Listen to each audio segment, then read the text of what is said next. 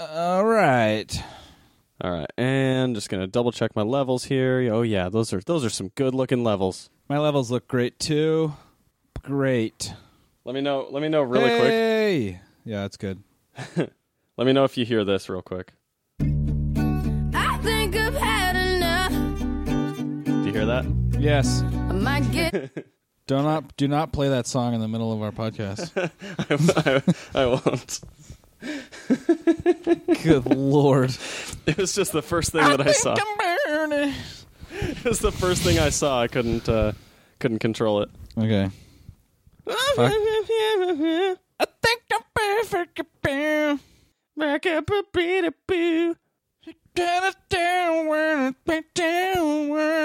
I say what's on my mind.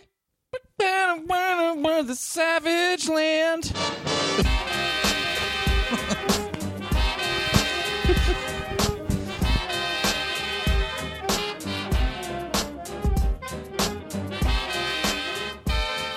Hey, welcome back to the Savage Land. I'm Jason. I'm Matthew.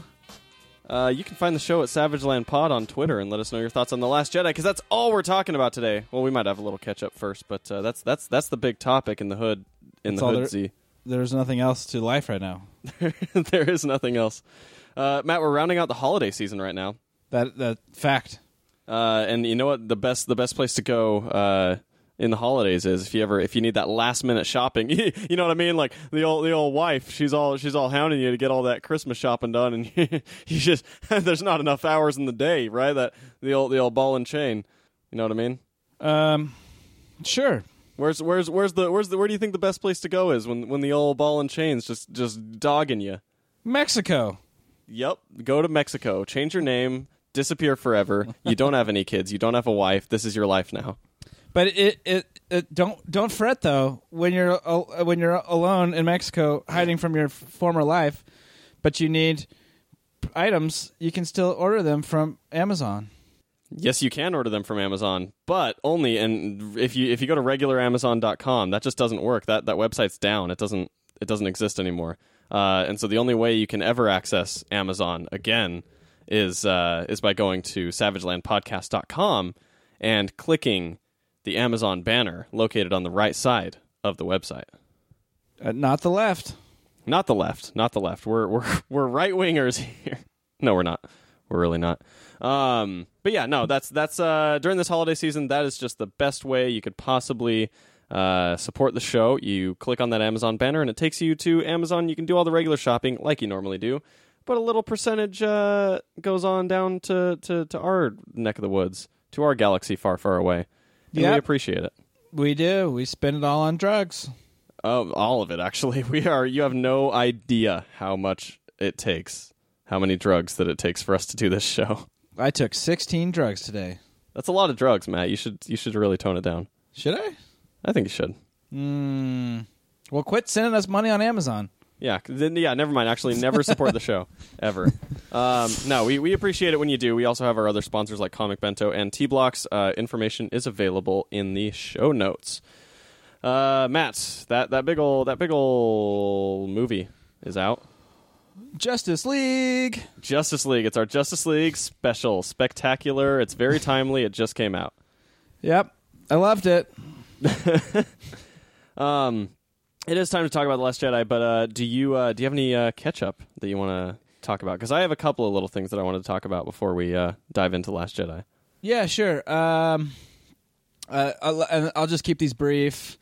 Um, I picked up the Horizon Zero Dawn expansion, the Frozen Wilds, Ooh, um, where you take your character up into what seems to be a Yellowstone type of dealio area. mm-hmm.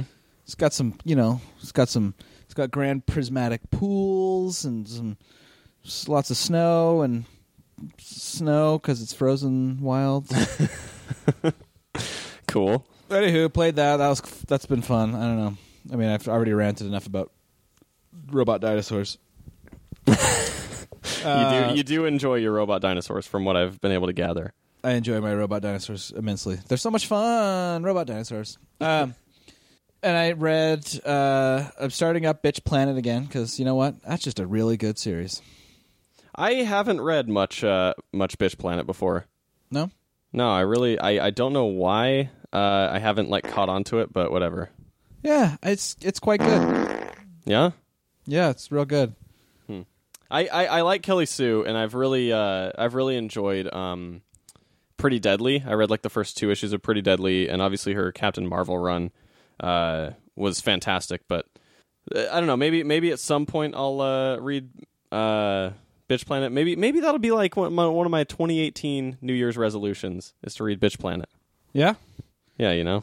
that's a good one. Do it. I think I might. I think I just might because really, like when I when it comes to reading uh, comics about uh, feminism. Oh, oops, shit! I fucked it up. God damn it. Never Jason. mind. Never mind. Uh, what else do you have on the uh, on the uh, um, on the what's it on the catch-ups? You know what? That's that's about it. I I I um it's funny, man. I I I got we got I got back from seeing the movie over the weekend, Thursday night. Mm-hmm. And I just felt this overwhelming sense of like nothing else matters anymore. Really? Yeah, just this like because it's like you get this big you get this big um, um you get this big build up, right? Like I I think if you listen to our previous episode, you know how like fucking deep down the Star Wars rabbit hole I went, right? yes. Uh, and then uh, and then so then I we see the movie and then it's just kind of like I don't know, you blew your load. It's time to like smoke a cigarette and just lay in bed and think about it.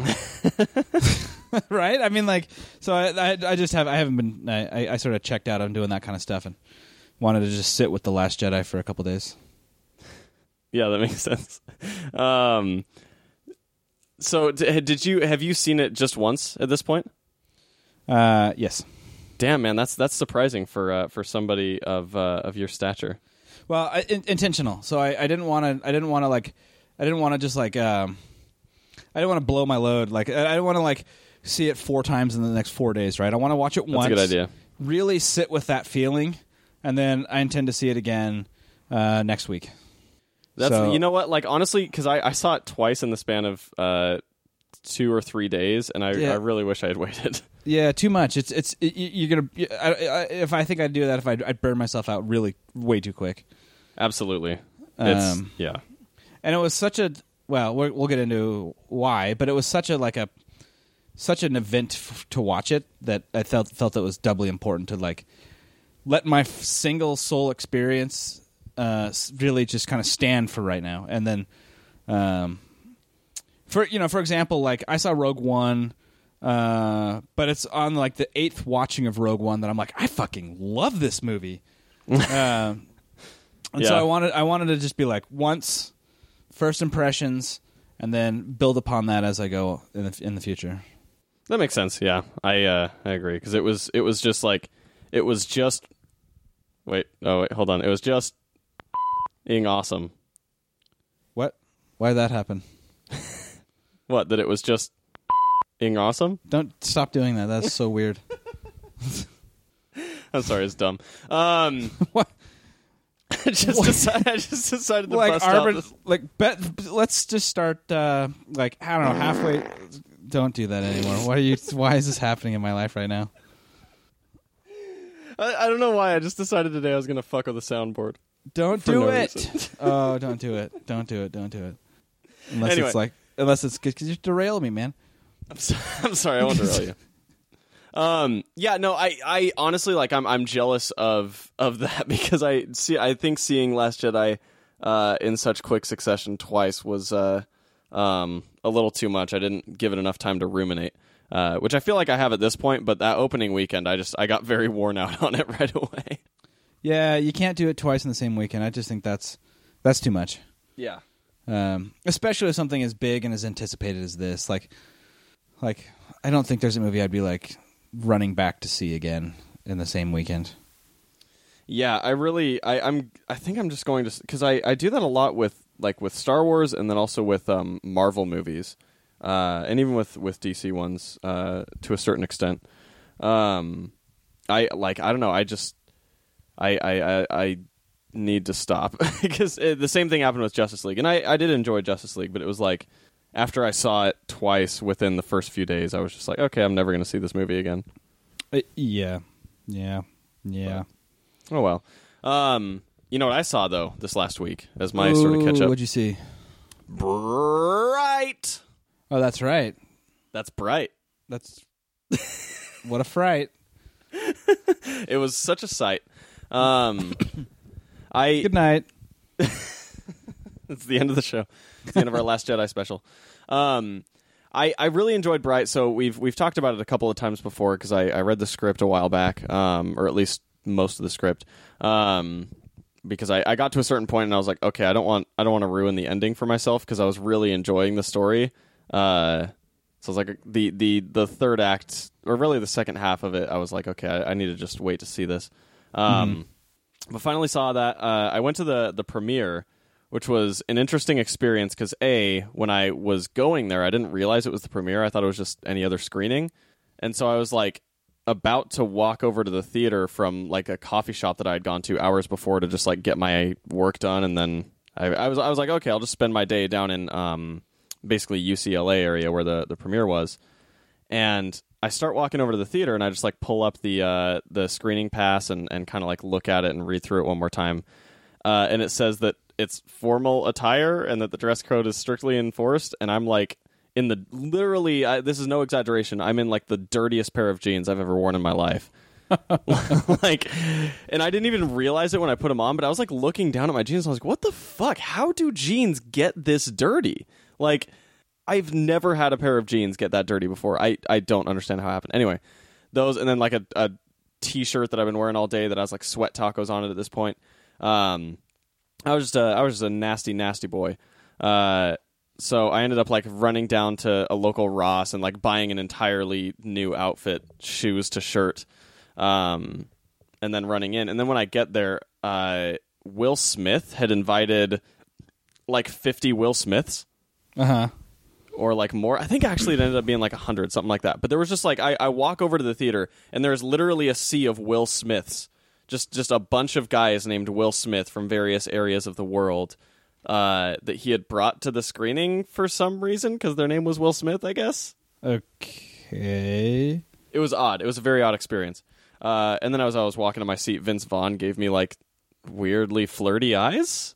Okay. So that was just a strange thing, and I'm still trying to come to terms with what that was. Are you, Um, are you gonna make a? Uh... No, I'm not gonna make that joke. Keep going. make a move on Vince Vaughn. Um, um, sure. Uh, no, I hear you. Uh, uh, yeah, I should have. I should have gone and stricken up a conversation, seen wh- where the where the night took us. Um, but anyway, the the movie was absolutely incredible. Like by far the best feature that Netflix has produced at this point. Um, I mean, Will, Will Smith just did an incredible job. Um, Joel Edgerton, who plays the orc, uh, his his partner in the movie, is like such a like just this earnest character. Uh, that does such a good job like like really bringing the sympathy and and I don't know like th- this movie was just fucking balls out like super fun and also just crazy intense uh every like it was just it was all the fun of of training day with all the crazy action that you would expect from like uh a sci-fi slash fantasy movie Yeah. No, man, I'm I'm amped. I can't wait to watch it on Friday. hell yeah dude That's, Uh, my- that's what I'm planning on doing.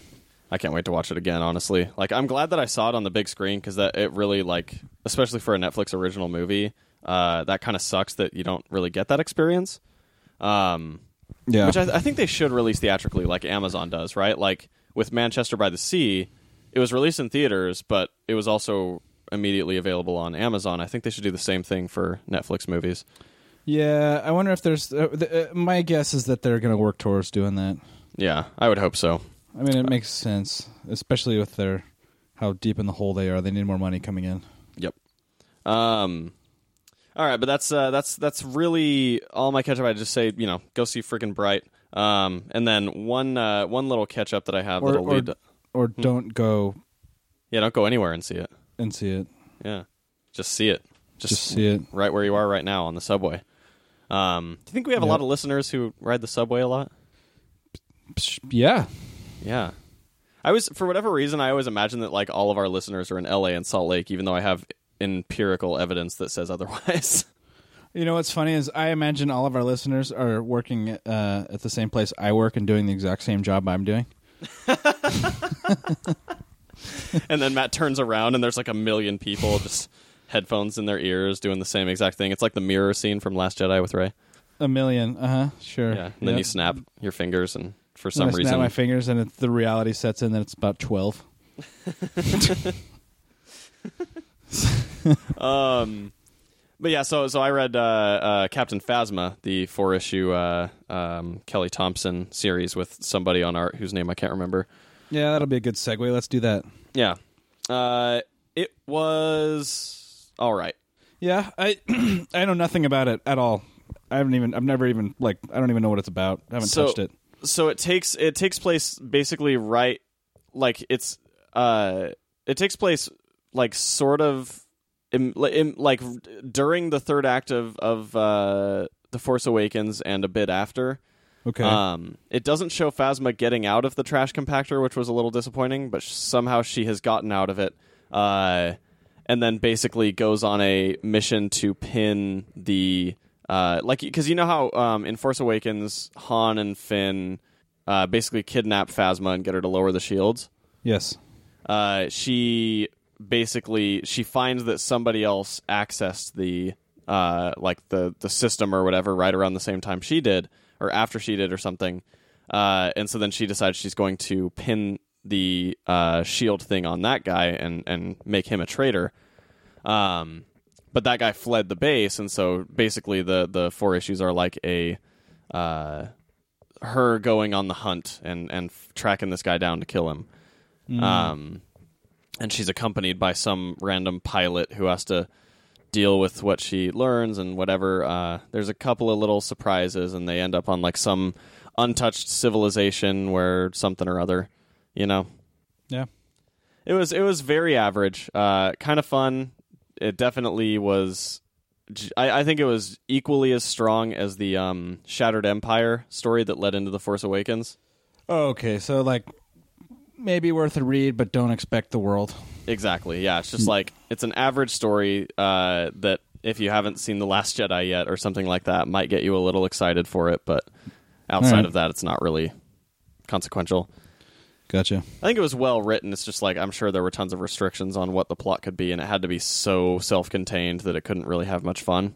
Gotcha. But uh, but it was it was you know it was decent, and the art was was solid and all that stuff. But I really think that uh, that you know you know what we're about to do.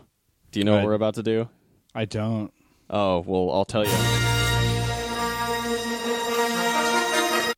Oh, shit. Fuck. I fucked it up. It's Star Wars. God Wars. damn it! You suck so bad at that. It's Star Wars time. Star Wars know? time. It's Star Wars time. It's my favorite time. It's Star Wars time. It's Star Wars time. You know? Here we go again. Here we go again. It's Do you the fucking Star like Wars. Star Wars? Boom. Star, star, star, star, star, star, Star Wars. Um, So we Hey, saw The Last Jedi. I saw the Last Jedi once. Spoiler warning. Uh, from this point on, we're going to talk a lot about The Last Jedi in, in deep spoil. Actually, should we really quick give like a summation of uh, our feelings on it and then go into spoilers? Nah. Nah, just fuck it. Fuck it, you guys. Go see Star Wars. If you haven't seen it yet, what are you doing listening to our podcast? Get out of here. Yeah, get the fuck out of here, Jesus. Go see Star Wars. Don't don't listen to some. Sh- don't listen to our crappy show for what we thought about it. Go see it. see what you thought about it for yourself, and then come back and hear what we thought about it. Yeah, you dicks. Don't no no no no. uh, Don't be mean to them. Just. Oh my God! Stop it with the Star Wars, man. All right, You're I'm done. so bad at that. I know. You're like that really guy. You're like that. The like sound and light guy at a murder mystery who like can't get the music volume right and just keeps turning it up and down while the main actor's trying to talk on stage. Oh man. I know Um, that from experience when I was the sound and light guy from a murder mystery, and I was not good at doing the sound.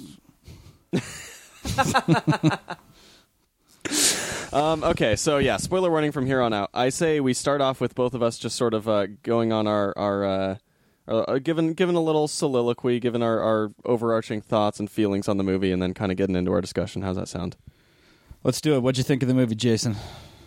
Um, I thought that the the story and like plot and and thematic elements and the characters and all that stuff. I thought that the the overall, you know, like like from a thousand foot perspective or whatever, looking at the thing as a whole, I thought it was a great movie. Um, thoroughly enjoyable, uh, unpredictable, which I think is one of the best things that you can say about a Star Wars movie. Um, it's really uh, found sort of a, a new kind of tone and direction for itself. Um, I really, really enjoyed the sort of um, abandonment of of you know kind of the you know not not being beholden to the original trilogy and not like really caring that much about whatever your fucking Snoke fan theory is. Um, that it was that it was more concerned with with where it wanted to go and, and the new tone that it wanted to establish rather than being a carbon copy of uh, or a carbonite copy if you will oh, oh, Star Wars um you know and not being a carbon copy of Empire Strikes Back which everyone kind of thought it would be myself included um the the the biggest complaints that I have about this movie um could I think be perceived as as kind of nitpicky um, but there were the the things that really took me out of the movie uh, didn't have so much to do with the story or the events of the movie, but rather like there would be a good thing that I really enjoyed that I thought was just executed a little weirdly. Sure. Um, the best example of that, I think, being uh, Leia after she gets blown out into space, just kind of doing her weird Superman thing. Yeah. I thought there could have been a better way to do that, especially when she opens up the airlock and nobody gets sucked out immediately into the void of space. Um, that was, you know, like the little things like that where it's like, okay, you know, it's not really like, it's not a big thing, but it's just like one, you know, it's like a little thing that takes you out of the movie. Same with like, uh, you know, Poe's your mom routine with, uh, with Hux. Um, just little stuff like that. But overall, again, it just like uh, thoroughly enjoyable. And so I do want to say that like, uh, any complaints I'm going to have from here on in because I'm sure we will discuss things that we liked and did not like, uh, and some of them, some people might be like, um, a, it's all subjective, uh, and b, I still really enjoyed the movie despite whatever complaints I might have for it. So yeah, that's that's me. What about you? How did you feel about the movie, Matt? I feel like you actually just said that directly to me, even though you were talking to the listeners. Sure, both. Because I think also we need to open up open up the room to be like we, we might we might yell at each other and call each other stupid and whatever, which is fine because it's you know an entertainment comedy. Yeah, yeah, sure. No, I, you know, I don't know. I'm feeling pretty zen about it. I loved it. I absolutely loved the movie. I thought it was fantastic. Um, were there things in the movie that I was like, that's funny, like funny as in like, uh, eh, it's a, a funny, funny, like getting your funny bone. odd. I, yeah, whatever. uh, yeah, sure. But overall, I really loved it, and I'm really, it really just, I don't know, it. Yeah, I don't. I, I know that's like um, kind of a pretty solid little nutshell there, but I walked out of that movie feeling vibrant. I really, I really had a good time. Yeah, Quit it with the sound effects. I didn't mean to turn Star Wars on. so bad at that thing. I didn't mean to do it. Put your hands in your lap. Um, Um, but so uh, yeah, there's my nutshell. I mean, I, I, I would like to get into all the nitty gritty, but I just want to go. Uh, I mean, that's at the end of the day. I'm. I was. Uh, I was really happy with that movie. I could tell you were. Yeah. Bruh. Uh, what? Bruh. What? Bruh. Stop it! Okay, I'm done. I'm done. Soundboard's going away. Take the soundboard away from everything. It's. It's. There's no place here on our Star Wars specials extravaganza, Jason. But it's so extravaganza. It it's was- like that one it time was- that you brought in it the was-. Oh, you mean the ep- our hundredth episode where I got drunk? Yeah, that makes sense. But Oh, I Um, forgot to mention I'm fucking loaded right now. uh-huh, just kidding. sure you are. Um, no, but uh, you know, I, I I don't know. I, I there were there there was a couple things in the movie that I guess you could say took me out of it a little bit, but not much. Mhm. Um, I think the Leia scene was one of them, but probably for a different reason than for most other people. And then uh, uh, not not much else. Some of the jokes were a little like uh, obviously intended for younger people, but I think that's so. I also think that's so critically important to Star Wars that uh, Mm.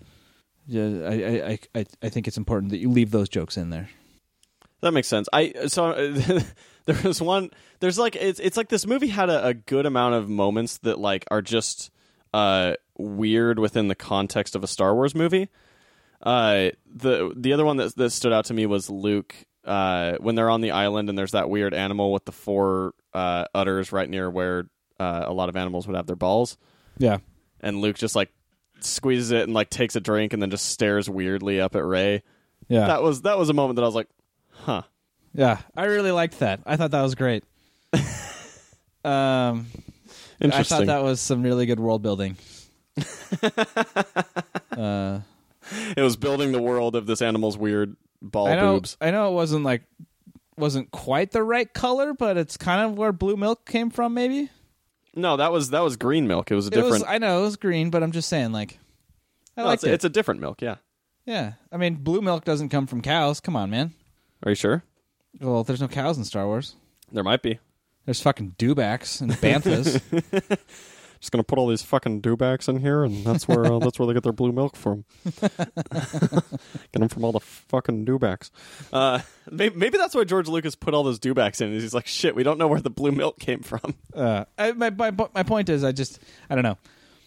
I really like that. I thought that was a nice touch. I thought that was uh, uh, uh, definitely, like I said, like a world building moment where it's like, uh, and it really kind of I don't know. I it's I think it's the, the talking about this. It's it's it's also really important. I think, and this is kind of kind of leading to a bigger, broader thing. So we can dive in right now if we want Yeah. uh, uh, about Luke Skywalker and his character through this movie, which I know is horribly contentious uh, amongst, Yes, among, is. among, amongst fans right now, which is interesting. I, you know, I, I don't, I wouldn't, I don't say I hate that there's a lot of like outcry, but it's very interesting seeing how people are, how much ownership people are placing on this thing. Uh, Yes. um, and I'm uh, also sort of uh, it's interesting because I feel like for if, you know as the Star Wars fan that I am, and as long as I've been a Star Wars fan, which is I cannot remember not being a Star Wars fan. Yeah. Humble How, brag. how, how little I feel uh, that uh, these people are feeling so much sort of um, out, uh, out, you know, uh, anger about. Yeah, absolutely. Uh, so it's kind of interesting. It's fun watching this right now because it's, you know, I don't know. Uh, There's an overarching point and kind of a theme as to like sort of my general attitude around all this, Yeah. and I'll get to that uh, later on. It's sort of a kind of a bigger thing I've been thinking about. But anyway, th- what I like so much about um, that moment in particular, and just kind of seeing, is because I really like. I don't know, man. I really like that Luke is now kind of he's become become this like kooky, you know, cackling swamp monster like Yoda. you, you know what I mean? Like he's not. Uh, I like Yeah. that. Uh, I think it's a really cool character turn, and I think it's an interesting. You know, I know everyone's everyone's probably screaming at me, but Mark Hamill said uh, like. Mark Yeah, Hamill that's- doesn't. Mark Hamill doesn't own Luke Skywalker. That's true. Uh, Granted, um, neither does Rian Johnson. Exactly. Neither of them own Luke Skywalker, and for all from all accounts that I can see, they both kind of came to an, a mutual agreement as to the regarding of the character. mm-hmm. Because like Rian Johnson was like, "Here's my character. Here's here's Luke," and Mark Hamill was like, "What? No." And then he was like, "Oh, okay, let's work on this together." And what it seems like is you get this sort of you get a little bit of push and play between the the actor and the director uh, about the direction of the character and how to treat the character. And what you end up with is, I think, arguably Mark Hamill's best performance in a Star Wars film. Yeah, absolutely. Uh, I, I think that that's it, it is hard to dispute that Mark Hamill's performance in this movie is is almost far and away his best. Um, because yeah, I mean, just thorough, thoroughly satisfying. Um, and and I I do I do see what people are talking about when they say that it's a you know kind of a weird direction uh, to take Luke, and that you know, like him acting uh, out of like vindictiveness or trying to kill uh, Ben Solo was you know like out of the character, or whatever. I can I can see why people feel that way. Sure, Um, sure, I can too. of of the things in this movie that like that you know bothered me or struck me as weird or whatever, that was not one of them. No, not at Uh, all. It was that that to me was like a, a great surprise of the movie. Like the and I really I even though it was a little of an odd moment, I did kind of like the uh the the sort of tone setter of you know picking back up where the Force Awakens left off, Luke grabbing the lightsaber and then just throwing it over his shoulder. That was one of my favorite moments in the entire movie. Well, and it's like it's honestly it's a microcosm of the entire movie. Like Exactly, exactly. And I think that's as soon as that hit, right? Because you get that first opening sequence with Poe, and it's fucking amazing. Um, like some of those X-wing shit where he like flies the X-wing at the camera and like does the like full bank like- turn. yeah, that that turn that that turn maneuver was amazing. Shit, like Yeah. I, you know, that whole opening sequence, I was just like, oh my fucking god, this is this is the fucking coolest thing I've ever seen. Yeah, it was really cool. Um, but with that, also, I was like, okay, this is the tone the movie's setting. Here we go.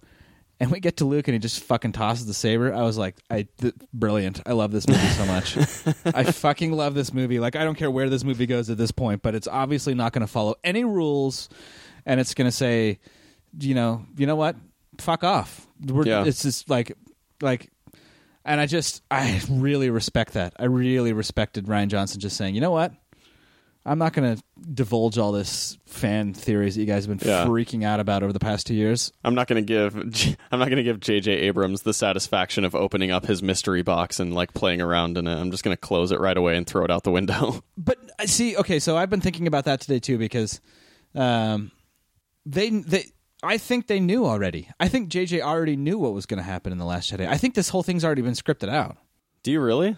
I really do because, for example, I think it's. Re- I mean, that's what one reason I sort of went down this rabbit hole was, um, was uh, uh, how they put a Rogue One uh, in Rogue One. They put a t- uh, put something into Rogue One that was integral to giving sort of credence to something that happens in this movie, right? Yeah, the that's whole true. the whole hyperspace tracking. So they're obviously there's a bigger overarching thing going on. I don't think it was just like JJ wrote The Force Awakens and just shut the door and then Rian opened it and did whatever the fuck he wanted to. Yeah, I wonder. Like, I I do wonder though how much because you know I mean like yeah I agree that that obviously uh the Last Jedi. And and also the I mean the other thing is too there was a lot of sort of like reshoots and retooling on Rogue One and so you know it's it, it would it, would be curious to see like when that specific thing since it was a small thing when they're talking about the um hyperspace tracking Sure. uh, since it is such a small thing, it would be very easy to add sort of in poster and reshoots. Um, and but any, anyway, I, I I would be curious to see like at the point of the Force Awakens being uh or starting filming or or even wrapping filming, uh, how much of the Last Jedi had been either written or determined. Um, because that Yeah. one, I mean, I, I feel like Force Awakens was also written well in advance of all the other ones. Yeah, I don't know. I mean, that's good. I mean, I, all I know is that there's absolutely sort of a. Uh, uh, uh, uh, Lucasfilm has like sort of like the Star the Star Wars core that's like kind of crafting everything, right? Yeah, they have the the story group that well, This- they, they they approve everything. That's what I mean. So like I'm I'm wondering if I'm I, I think that's a really good question. I'd like to see what you know JJ has to sort of if he has a response or anything in there, or like what you know, be, just Yeah.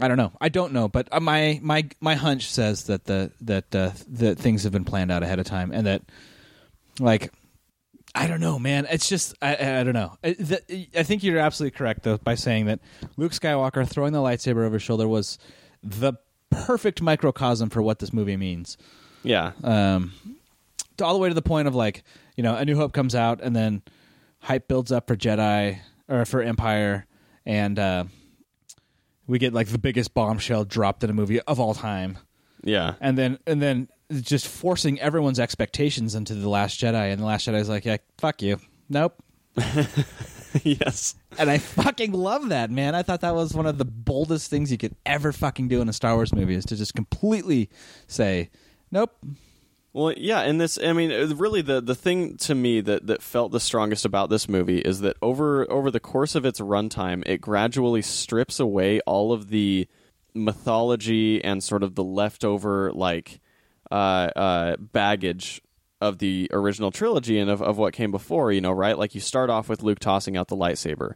Uh, and then, you know, the further you go on, then, you know, it's like eventually, hey, uh, raise, you know, or, or rather, you know, the, the First Order and the Rebellion, you know, are getting their weapons from the same people or whatever, and then it's oh Rey, your parents were drunks, and then it's you know Snoke is dead, and you know like nobody ever really cared about who he was, and you know then Luke is dead. Like it, it just it's it's like stripping away all of those sort of preconceived uh, notions of like what Star Wars is, Mm-hmm. and I think that that was a very strong choice. Um, and that's, I mean, that's you know, we were talking about this uh, before we started recording.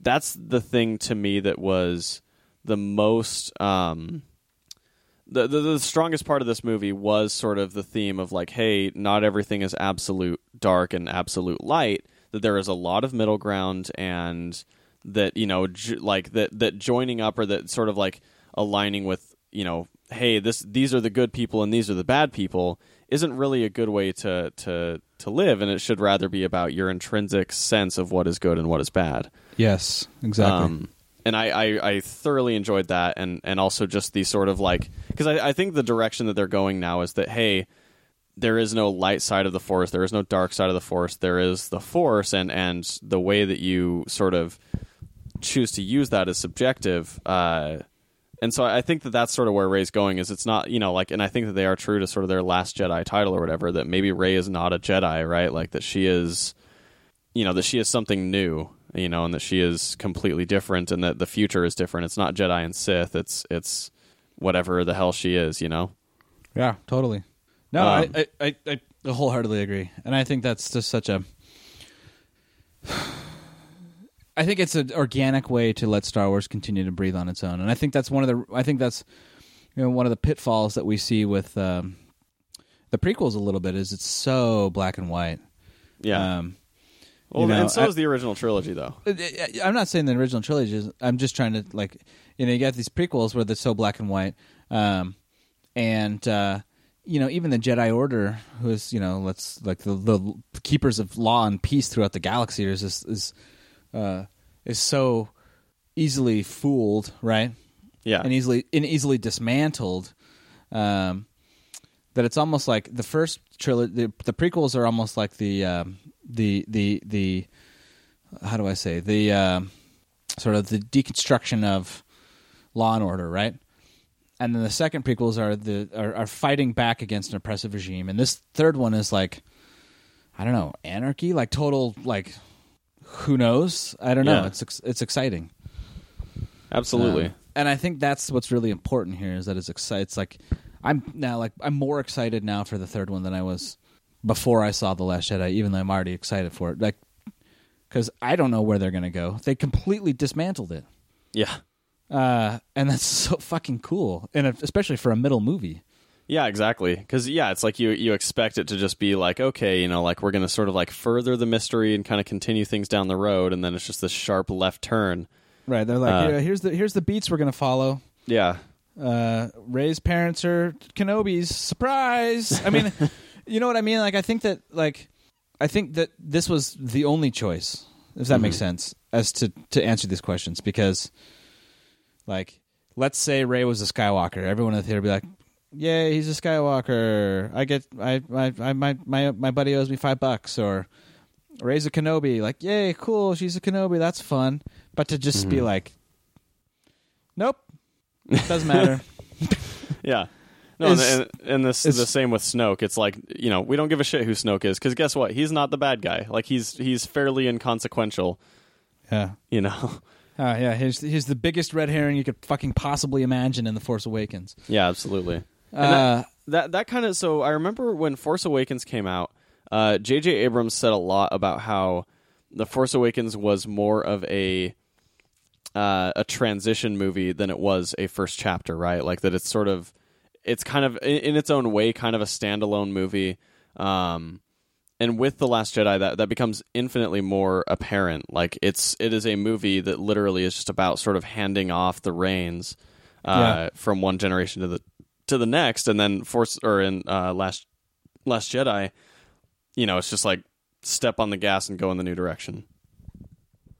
Um, absolutely. I mean, I enjoy. I, I mean, yeah, and I think that's you know kind of going back to, and I think we're going to be bringing this a lot as we talk through it. Like uh, outcry, there's so much outcry right now about this movie. It's so polarizing. It's insane. Yeah, Um, and I think a lot of that a lot of that really sits in this movie with like I think a lot of people wanted this to be Luke Skywalker's movie Yes. and Luke Skywalker had a trilogy and his arc ended. Yes. You know, like this is not Luke's movie. This is Rey's movie. This is Yeah. uh, this is uh, uh, Kylo Ren's movie, arguably. Um, Yeah, I mean, th- this movie totally like it- its main characters are Rey and Kylo Ren. Like, I I would be surprised if they didn't have almost the exact same amount of screen time. Yeah. Um and I think that was I think that's such an important sort of aspect to this of like you know it's not we we we got Luke's arc. Luke had a Luke had one of the most heroic arcs of all time. Mm-hmm. That doesn't make him infallible.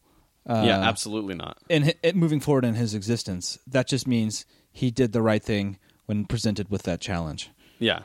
Um Well, yeah, and I mean, it's like you know, he certainly even in the the original trilogy when he's you know at his greatest or whatever, he still had those moments where you know he kind of faltered and and and second guessed himself and and you know sort of went in different directions. Like he's not in no way watching those movies does Luke Skywalker come off as a perfect character and and Right. a hundred percent altruistic. You know, like I, I I don't understand why people have that in their heads, and I think it's just the nostalgia motivator where like people will look back on things as being so great. You know, it's it, I mean it's like it's like the baby boomers who look at how you know time you know how how the world used to be so much better than it is and then you look Yeah. back on those times and you're like well like what about all the mass genocide and like the oppression of people who were anything Totally. other than than you know Yeah. white men in uh in the US it, like just shit like that where it's like well you know the past was only great from a certain point of view to use a Star Wars Ayo. phrase Ayo. Wait, wait, hold on. Uh, I have a perfect. I have a. I have a perfect. I have a perfect sound for it. Have, do you ready? Are you ready for this? Are you ready? Yeah, I'm Are you so ready? ready. I, are you, oh boy, you better be ready. Oh my god, you're the boy, worst it's Foley going to artist. be. It's gonna be so good. It's gonna be so good. Oh, ah, you suck. um, but no, I totally agree. And I, in, in, uh, one here's my. I, I have a lot of uh, off the cuff kind of theories here as to Ooh, why you're it off the seeing a lot of this, and one of them is. Um, a lot of the, I think a lot of the people that are really just shitting all over this were very invested in the expanded universe that before it got scrapped. Mm. um, because Luke's arc in the expanded universe after Return of the Jedi is so dramatically different than what we see him ending up as in the Last Jedi. Yes. Uh, oh, absolutely. And uh, I think there's a lot of that. And going back to your nostalgia thing, I think there's a lot of that for a lot of people where they're like, "No, I want Luke to hook up with Mara Jade, and he's teaches at this new Jedi Academy, and he's this he's still a brave, bold hero." And uh, so I think it's I think I think there's I mean, and I want to say. I, I, I, am not trying to. I, I, I'm by no means anyone who feels this way about Luke Skywalker. I mean, in no me, in no way am I like discounting that feeling for you because I have a lot of respect and a lot of nostalgia for uh, the expanded universe and my sort of idea of what I thought Luke Skywalker was. Um, and you know what? Still is. It's Luke's. Luke's. This is, is it fucking goes full. It's th- this is why I like this movie so much because throughout this movie, you're dealing. You're you're you're experiencing Luke, the person, right? Yeah. and he's so human on this island and he's been he's conflicted and he's had all these he's gone through these like extremely challenging orde- ordeals while he's trying to teach Kylo and he's now he's sort of just ended up on this island and he's very like um, disenchanted with the ideas of the Jedi now and the, all this kind of stuff right but at the end of the fucking movie he is the he is the legend that all of us on earth right now have Luke Skywalker as Star Wars fans in our hearts right Yes. like, it's fucking brilliant, man. I mean, it's like you- you're you're bringing this character into the Star Wars universe to exist as he exists in our own universe. Um, even though we get to see a different side of him, which I think is also super important because he's still human. He's still he's still fallible. He's still subject to emotions. You know, I mean, I think that's why why why me personally why I don't like the prequel so much is because they feel so dead on emotions. Um, and this feels rich with emotion because you have such complexity in these characters. Yeah. Um, I just thought that was like the best part of the entire thing was that like that Luke like at the end of at the, at the end of the day Luke is is he's there's children playing with little like stick figures that they built themselves of Luke Skywalker the hero. Uh, and it, it's it's just awesome. No, totally. Yeah, I I I 100% uh, agree. You know, like I uh, that was one of the the strongest parts of the movie for me was that that end part where the kids are sort of talking about it like a little bit cheesy, but uh but I certainly loved it. And yeah, like you're saying it's it's like Luke Skywalker is manifesting himself in that universe the same way that he has in ours. Um I mean, I feel like that's I feel like that's Rian Johnson's love letter to Star Wars of at the end to be like like I know I teased with you guys. I know I made Luke weird, but you know what? Here at the end of the day, I'm giving Star Wars universe Luke Skywalker as George Lucas gave us Luke Skywalker in our lives. yeah, no, absolutely. Uh, uh, and I just I don't know, a lot of respect for that. Yeah, and I so and, to you know sort of uh, going into to some of that stuff actually as it pertains to those kids and and everything. Um, I did want to talk about the the second act of this movie because for me that was absolutely the weakest part and I, I I liked the you know going to the casino thing I liked the you know these are the real evil you know people in the galaxy the people who are profiteering off of of war regardless of who wins and all that stuff like the thematic elements and that's kind of what I was talking about where like the story of that you know the the overarching thing that happens I don't really have much of a problem with but the way it happens I just thought was so like I don't know boring uh you know like the, I don't know and, and and it also like dragged on for a while too that that casino sequence and then you have the logical leap of like how did Benicio del Toro know like the the the rebels were escaping in in the uh like escape pods or whatever. Um just like you know sort of the the stuff like that that that just like kind of drives you nuts. Um and just like the the chase sequence with those animals and stuff like some of that i just felt like was a little a little too much. Um you know and you know people complain about it being a little too prequelsy which i get but i think more than that it was just like i felt it was entirely unnecessary. Um but you know, like had they have gone down there and and I don't know, like the, the, there, I, I just feel like there was a more engaging and entertaining way to to do that, to to basically have that same beginning and end of that sequence. Sure. I, you know, I I'm with you. I the casino scene was the part of the movie that took me out of it the most. Um, it did. It just felt Harry Pottery to me almost. Does that make Does that make sense? Yeah, like yeah. I don't. Um, and I really like how important it was at the end of the movie. Like it. It didn't. When the movie re- resolves and all the stuff from that sort of really sort of like kind of coalesce back together, I feel like I it's it's important that it's there. If that makes sense. I think you probably could have executed a little bit differently. I didn't love the riding on the back of the giant animals thing. That was a little, Yeah, a little that just looked a little weird to me. Totally. Little- it looked a little blue screeny, but yeah. uh, or green screen or whatever these whatever the kids use these days. Uh, blue screen. okay, it's no, it's green screen. They use green now. No, they use blue because it's it looks better on skin. Or do they use b- green again? They use green now, but blue was the they used blue in the original Star Wars. Huh, I thought they. Hmm. No, they used blue in the original Star Wars. That's why R two D two looked muted in some scenes because the blue from him. Uh, that's yeah. right. Yeah. Uh, no, it's green now. They use green now because it looks better on skin. Mm. Um. Anyway, I I could see that, and I just thought like. I don't know. It feels really. It feels. It feels it, it, important. It feels that feels like another sort of moment where you're really kind of building up more complexity as to why things are happening and what's happening. Right. Yeah. Um, and I also re- I really like that too because now we're building this really dynamic universe instead of like the Empire's bad because they're bad and the Rebels are good because they're good. Uh, and I think that's really important, and it's sort of a little feels a little bit more real life to me. Yeah. Absolutely. Uh, and I think that's really cool. I like this escapism of Star Wars, the like the light and the dark, and then that's just that, nothing else. yeah. Um, but it's exciting to see what might be a much more complex future.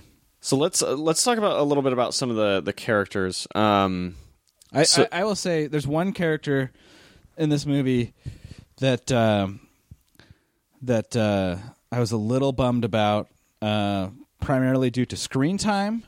Uh, uh, Chewbacca. ah, okay. Uh, only in the sense like I, I just need more Chewie in my life. Give me more Chewie.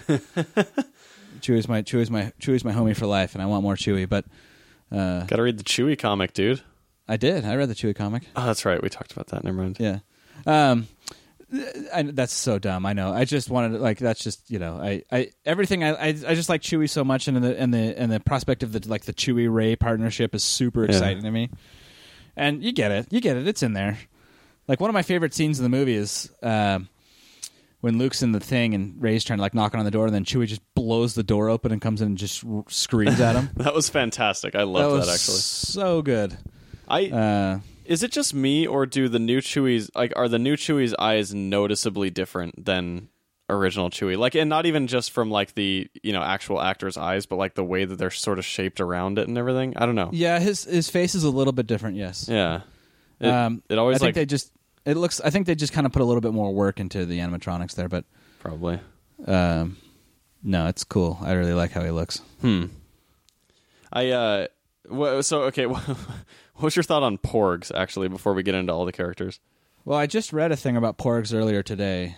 Again, I I just kind of I was like, I gotta, I I, I want to be, I want to give the Last Jedi some some props. So I read a lot of, like you know what what's and who thinks what and why people don't like it and why people like it and all the above. But so the uh, when they filmed on Skellig Island in Ireland, there puff there's puffins all over the island Mm-hmm. and um, they uh, you're not allowed to because it's a protected preserve. They're not allowed to actually. They can't move the puffins, uh, and so they just there's nothing they could really do about these puffins that are just all over this fucking island. Huh. Um, and so that's why they turned all the puffins into porgs. So the porgs you see in the movie are actually puffins that they just put the CG porg over. What? Yep. No way. Way read it. Yeah, it's for reals. Huh. Yep. Although Uh, hmm. Yeah. So I mean, not all of them, right? Uh, Not all the porgs. They added, they you know, they did more with the porgs, but uh, a lot of the like big like uh, establishing shots and stuff where we see them flying around, those are puffins that they just turned into porgs. Um, and I don't know if I buy this, but they said it was easier to turn them into porgs than it was to delete them from the C- with CG. Not sure I buy that, but uh, with that said, I don't like. I was, I was. That was my biggest hesitation was that the porgs were going to be this fucking like bullshit Ewok garbage, right? Mm-hmm. Uh, and I, I did not mind them. I thought some of the jokes with them were a little bit kind of heavy-handed, but I kind of liked that they were ended up just being this like they're just fucking everywhere on this island and they're pests. like I kind of really liked that. I thought that was pretty cool. Of like, yeah, there's just fucking porgs everywhere. You can't you can't get away from it. And like that scene with Chewbacca and he's like trying to fix the Falcon and they're just like infesting the ship. And they're like making a fucking nest in the wiring on this like side panel. I was like, eh, this is great. I kind of like this. Just like that feels natural to me. Of like, yeah, there's just this pest animal that you just can't do anything about. It's just be like, you know, if you're like you go to the Amazon and like, you you just like you got cockroaches. They're everywhere. Ugh. You know what I mean? Yeah, yeah. Um, I, I, I actually really like that that that it was just a thing that they were like, well, fuck, we got all these puffins everywhere. I guess we're just gonna Make roll with it. porgs. And everywhere Yeah. there's a puffin, we're gonna make our own creature. Yeah, totally. I mean, it just feels legit to me. I don't know. So Yeah. with that, that that that definitely sort of added the other. That added to my not really minding the porgs. Some of the joke, like I said, some of the jokes in the porgs were like, eh, like the like Chewbacca eating a porg, and then he looks up and he's like looking all sad. Like, I feel like that humanizes the porgs too much, and now I kind of have a problem with that. the, you know what I mean? Like, I don't. They like, you know, they're not. I don't want why my food to be humanized. like the, the the idea that the porgs would watch Chewbacca eating one of themselves would have would require that porgs to be somewhat self aware.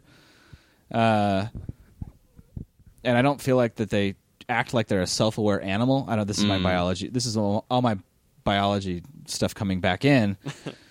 because, like for example, if you eat a chicken in front of a chicken, the chicken's not going to look at you with sad eyes, being like, "Why are you eating my friend?"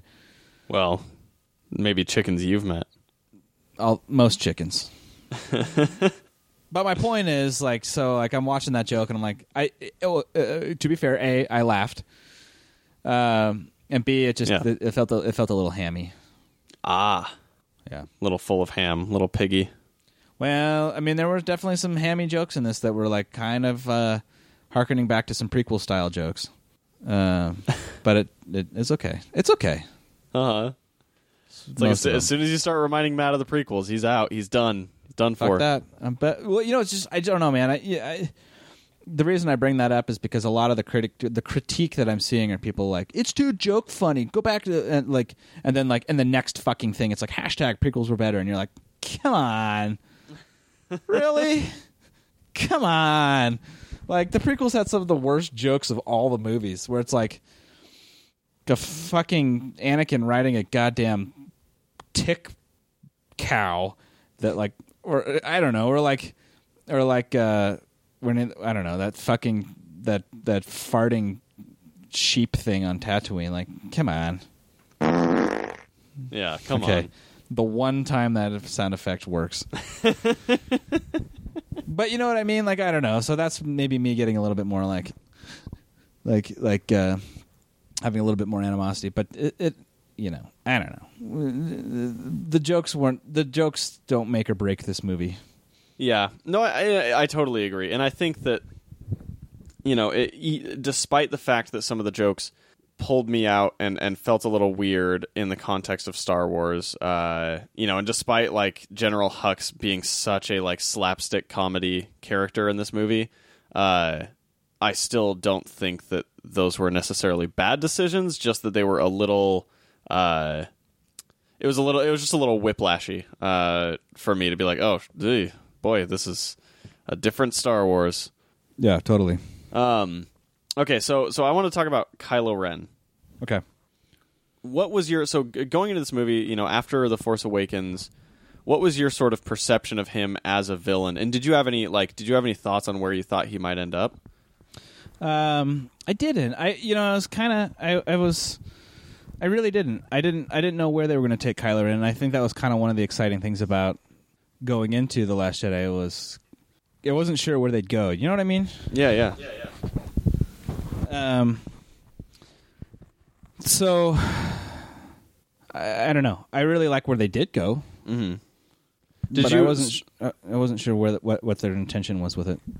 Did you have um like what what was your thought of him coming out of the Force Awakens? I mean, did you think he was a good villain or or a good character, or did you think he was kind of annoying? Like, I thought he was good in the Force Awakens because I kind of liked that he was this younger um Darth Vader wannabe, mm, um, and that he was still a kid. In the Force Awakens, he still feels like a kid, um, and so I liked him. I liked the character of Kylo Ren.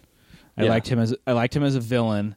Um, I think the one thing I could probably say is uh, I did expect maybe more of like a. I didn't expect as much sort of contention within Kylo Ren in this movie. mm. Um, I, I, I kind of ex- I thought they might take him in a direction of like, no, he killed his dad, so he's just going to be bad guy, bad guy, yeah, right? Instead of like the villain that they'd made for this movie, which was like he's not hundred percent bad, right? yeah. It's it's he's he's super conflicted, and and in the end, he just decides, you know, to go your own way. You know, he he decides to go his own way. And his own way is also the main villain now moving forward. Totally. in the new in the new trilogy. Yeah, they But they the did something with him. They did something with him that they never did with Darth Vader, and Well, made him so- the main villain. so that's yeah and so after watching this i'm watching this and i'm thinking to myself like fuck this should have been anakin's story Mm. like kylo ren's story is a better anakin story than the the prequels anakin story it kind of. I mean, Kylo Ren shares a lot of similarities with with Anakin. yeah you know, and even even to the point where like we were, I, I think I sent those pictures, uh, or I might have even posted them on on our Instagram of uh, the storyboards for the the Star Wars prequels. If you look at Anakin in those storyboards, uh, especially in Episode three, he looks like Kylo Ren. Yeah. Uh, you know, like to a T. He's got the same scar. He's got like the long hair, sort of like a long face, long nose type of kid. Um, and you know, and then in in uh, episode seven in the Force Awakens, Kylo Ren is like very much sort of this whiny kid who complains about his destiny, kind of like Anakin does. yeah Uh, you know, and he's just petulant and whiny and, and brash and whatever. Uh, I, I kind of agree with you. Yeah, I think that, that Kylo Ren is sort of proving to be a better Anakin than Anakin. yeah i know and, I, and people are going to give me flack for that but that's what i think Oh boy, it's it's you know it's people people are gonna be, come in ready for a fight with you. You know what I mean? Uh, people, God damn it! It's not. It's so dumb. Talking about fucking hamming it up. Jason's going full special edition on us right now. Uh, um, uh, people went into this movie itching for a fight. Yes. Uh, but anyway, back to Kylo Ren. No, I just thought I don't know everything. The Kylo Ren's arc was amazing. Kylo uh, and Rey have just such an awesome chemistry um, in the story. I just think it's so cool that how how intertwined they are becoming. I, I yeah, and I, I loved their interplay. I'll, I'll be honest, like I, I have no fucking idea why that whole scene in the mirror was there with Rey snapping and all that shit. Um, but I did really, really love sort of the connection that they were making, and Rey, like Rey's honest attempts to see the good in Kylo Ren, um, I thought was such a, a great addition to her character. Yeah, Uh, and them, yeah, them just sort of like yeah, like just reaching out, and even like you know, Kylo Ren. He, I mean, he basically tried to do the same thing with her that that Vader tried to do with Luke, which is just like, hey, you have potential, and you know, like I, I think that we could be great together, and we could, you know, change the galaxy and all that stuff.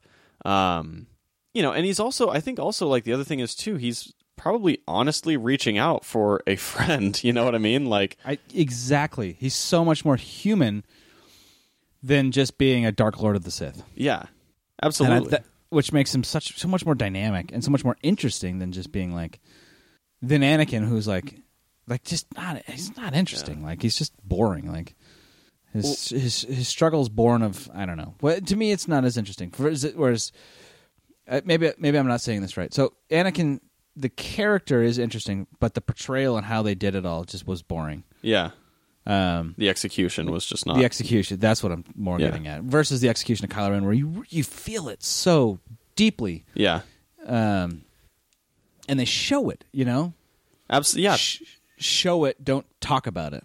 yeah. Show don't tell. It's the the, the Exactly. golden rule of cinema. Exactly. Um, yeah, I- mean, like he and really, I mean, building into their their inevitable, you know, final battle or whatever in episode nine. Uh, I think that it's going to add so much more emotional weight to it now that you know, like in the Force Awakens, they didn't really know each other. You know, to Rey, he was just a guy who was attacking her and attacking her friends, uh, and so she was gonna fight him. But in episode nine, it's like, hey, here's this guy who I legitimately like had a a bond with. You know, like some form of like whether it was like sibling like or whatever, like s- some sort of kinship with this person. Uh, you know, and and showed that. You know, it's not like Luke and Vader where it's like, yeah, this guy tells me he's my father, but like, you know, we haven't really mm, talked much, right? Like, dude's Right. tried to shoot me, and then we got in a fight, and he cut my arm off, and you know, like that was their relationship. But with with Rey and and Kylo Ren, it's like it started off so contentious, and then they started to f- sort of find each other and feel so simpatico and feel that connection, and then just to like come back and twist the knife, you know, ten years later, five years later, whatever the uh, the in story timeline is. Uh, I'm sure there's going to be a lot of conflict there where she'll probably still want to save him and he'll probably still want her to join him. Um, you know, and so it's like I'm sure inevitably, you know, when one of them dies, like it's I mean it's going to be heart wrenching. Um, yeah, Yeah. I, I What- loved. Yeah, sorry, go ahead. No, please. I was just gonna say I, I loved the direction they went with Kylo Ren. Um, the the sequence of him turning on Snoke, of of him, you know, sort of like, you know, and, and quite obvious because of the the incredibly uh, over hammy, like super on the nose dialogue that uh, Snoke sort of gave in his final moments. Uh, you know, you could tell like Kylo Ren is like sort of deceiving Snoke's mind by doing an action with the Force and an action with his hand simultaneously. Um, you know, clouding his thoughts and whatever. Uh, I I really really loved that moment. Uh, I will say though, like Snoke's dialogue in that moment really really pissed me off.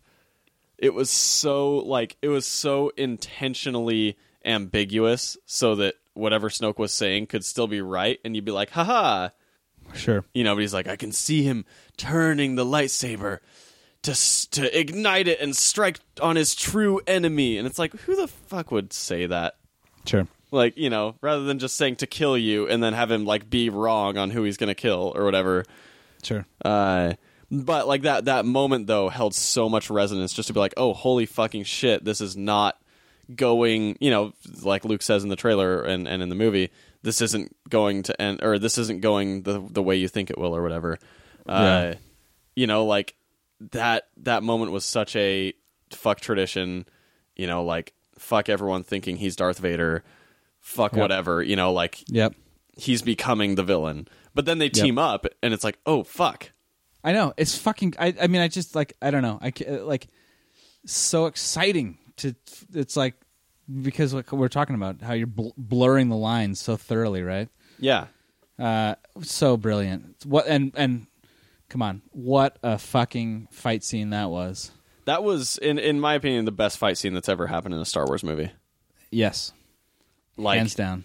so good, and just them like. First off, it looked so beautiful with just like that red backdrop and the, the sort of like you know was it white or black floor or some shit like that, and Yeah, you know, and those guards looked badass as hell. Like the little when she tosses in the lightsaber and just that that quick flash through the, guy's head. the blink. Oh, Yeah, oh my god. that was so good. Well, that was I think the one that I think the scene that really struck me was Kylo f- pulls the lightsaber back and Rey catches it, Oh yes, and it's just like what? And they just fucking go to town on those guys. Yeah. Ugh. Ugh. fucking so good. I and, and it's like for a second too. For a second, you think that Kylo Ren is going good. And then, Totally. you're, and then you're like, shit. Like, you know, it, like for me, I was kind of considering. I was like, well, wait a minute. Then who's the villain? Like Hux? Is Hux the villain in the last movie? like, Totally. uh, No, it's it's just amazing. I, I, it it was it was it. I thought it so perfectly captured his descent. Right, like he's like, "Join me," and she's like, "No, I'll never join you." And then that moment for Kylo was sort of like the real moment of like I'm on he my own. didn't he didn't he didn't make the choice. He chose to kill Han Solo and was still conflicted. Right, Mm-hmm. somebody rejected him, and that's when he goes bad Yeah, and that and to me that's such a really important thing that makes a villain right Totally. a villain is not a product of their own making generally speaking Yeah, there- a villain, it's a villain a is a product of their environment and the people around them exactly. It's it's you know it's it's basically really it's like you know when their when their wants and their their greatest desires end up clashing with the people around them. That's sort of what creates a villain, right? Like yes yes yes you know, I, I kind of look at Mister Freeze uh, in Batman as one of the best examples of how to build a villain, uh, Sure. especially in established canon, because it's like you know, dude wants to resurrect his wife, you know, or, or bring back this woman that he loved, but in doing that and trying to accomplish his goals, he does things that just completely conflict and, and invade on you know, sort of the, the lives and well being of everyone around him. Uh, you know, and that's like that's such a it's just such a great way to sort of create conflict with the villain rather than just arbitrary. Oh, I want to kill people. Like, give them a want that has collateral damage that then brings sort of a hero against them, or vice versa.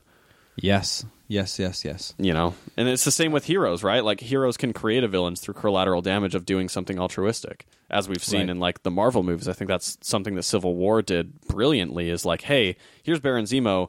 You know, like he hates the heroes because they were trying to save the day, and in so doing, kind of ruined his life in a way. You know, exactly. No. Such a much i mean it's it's such a, I, I like that complexity and and it's I, again why i think i like this movie so much is it's it's it's um it's a new chapter right? It's like i you know we saw two trilogies star wars trilogies where the villains are just kind of just villains.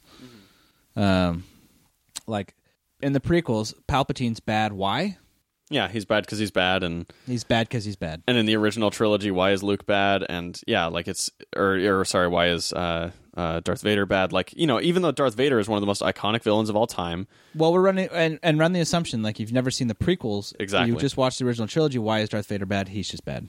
exactly. Uh, Um, and then you kind of get a little bit. I mean, at the end, and I think that's why Empire. I think that's why Empire is such an important film is because halfway, you know, in Empire you get a little bit more glimpse behind the curtain, and then in Jedi you get a little bit more glimpse behind the curtain. But this is more just. This is super interesting in the sense that we get we're seeing the transition, and and, there's meat to it. yeah. Um, What is so? go ahead. oh, and he's got an eight pack, so that's cool. He's got. He's got. What, what did you think of those high pants? I'm into it, man. Like a fucking like like if Star Wars is nothing but has weird costume design, and I fucking really liked it.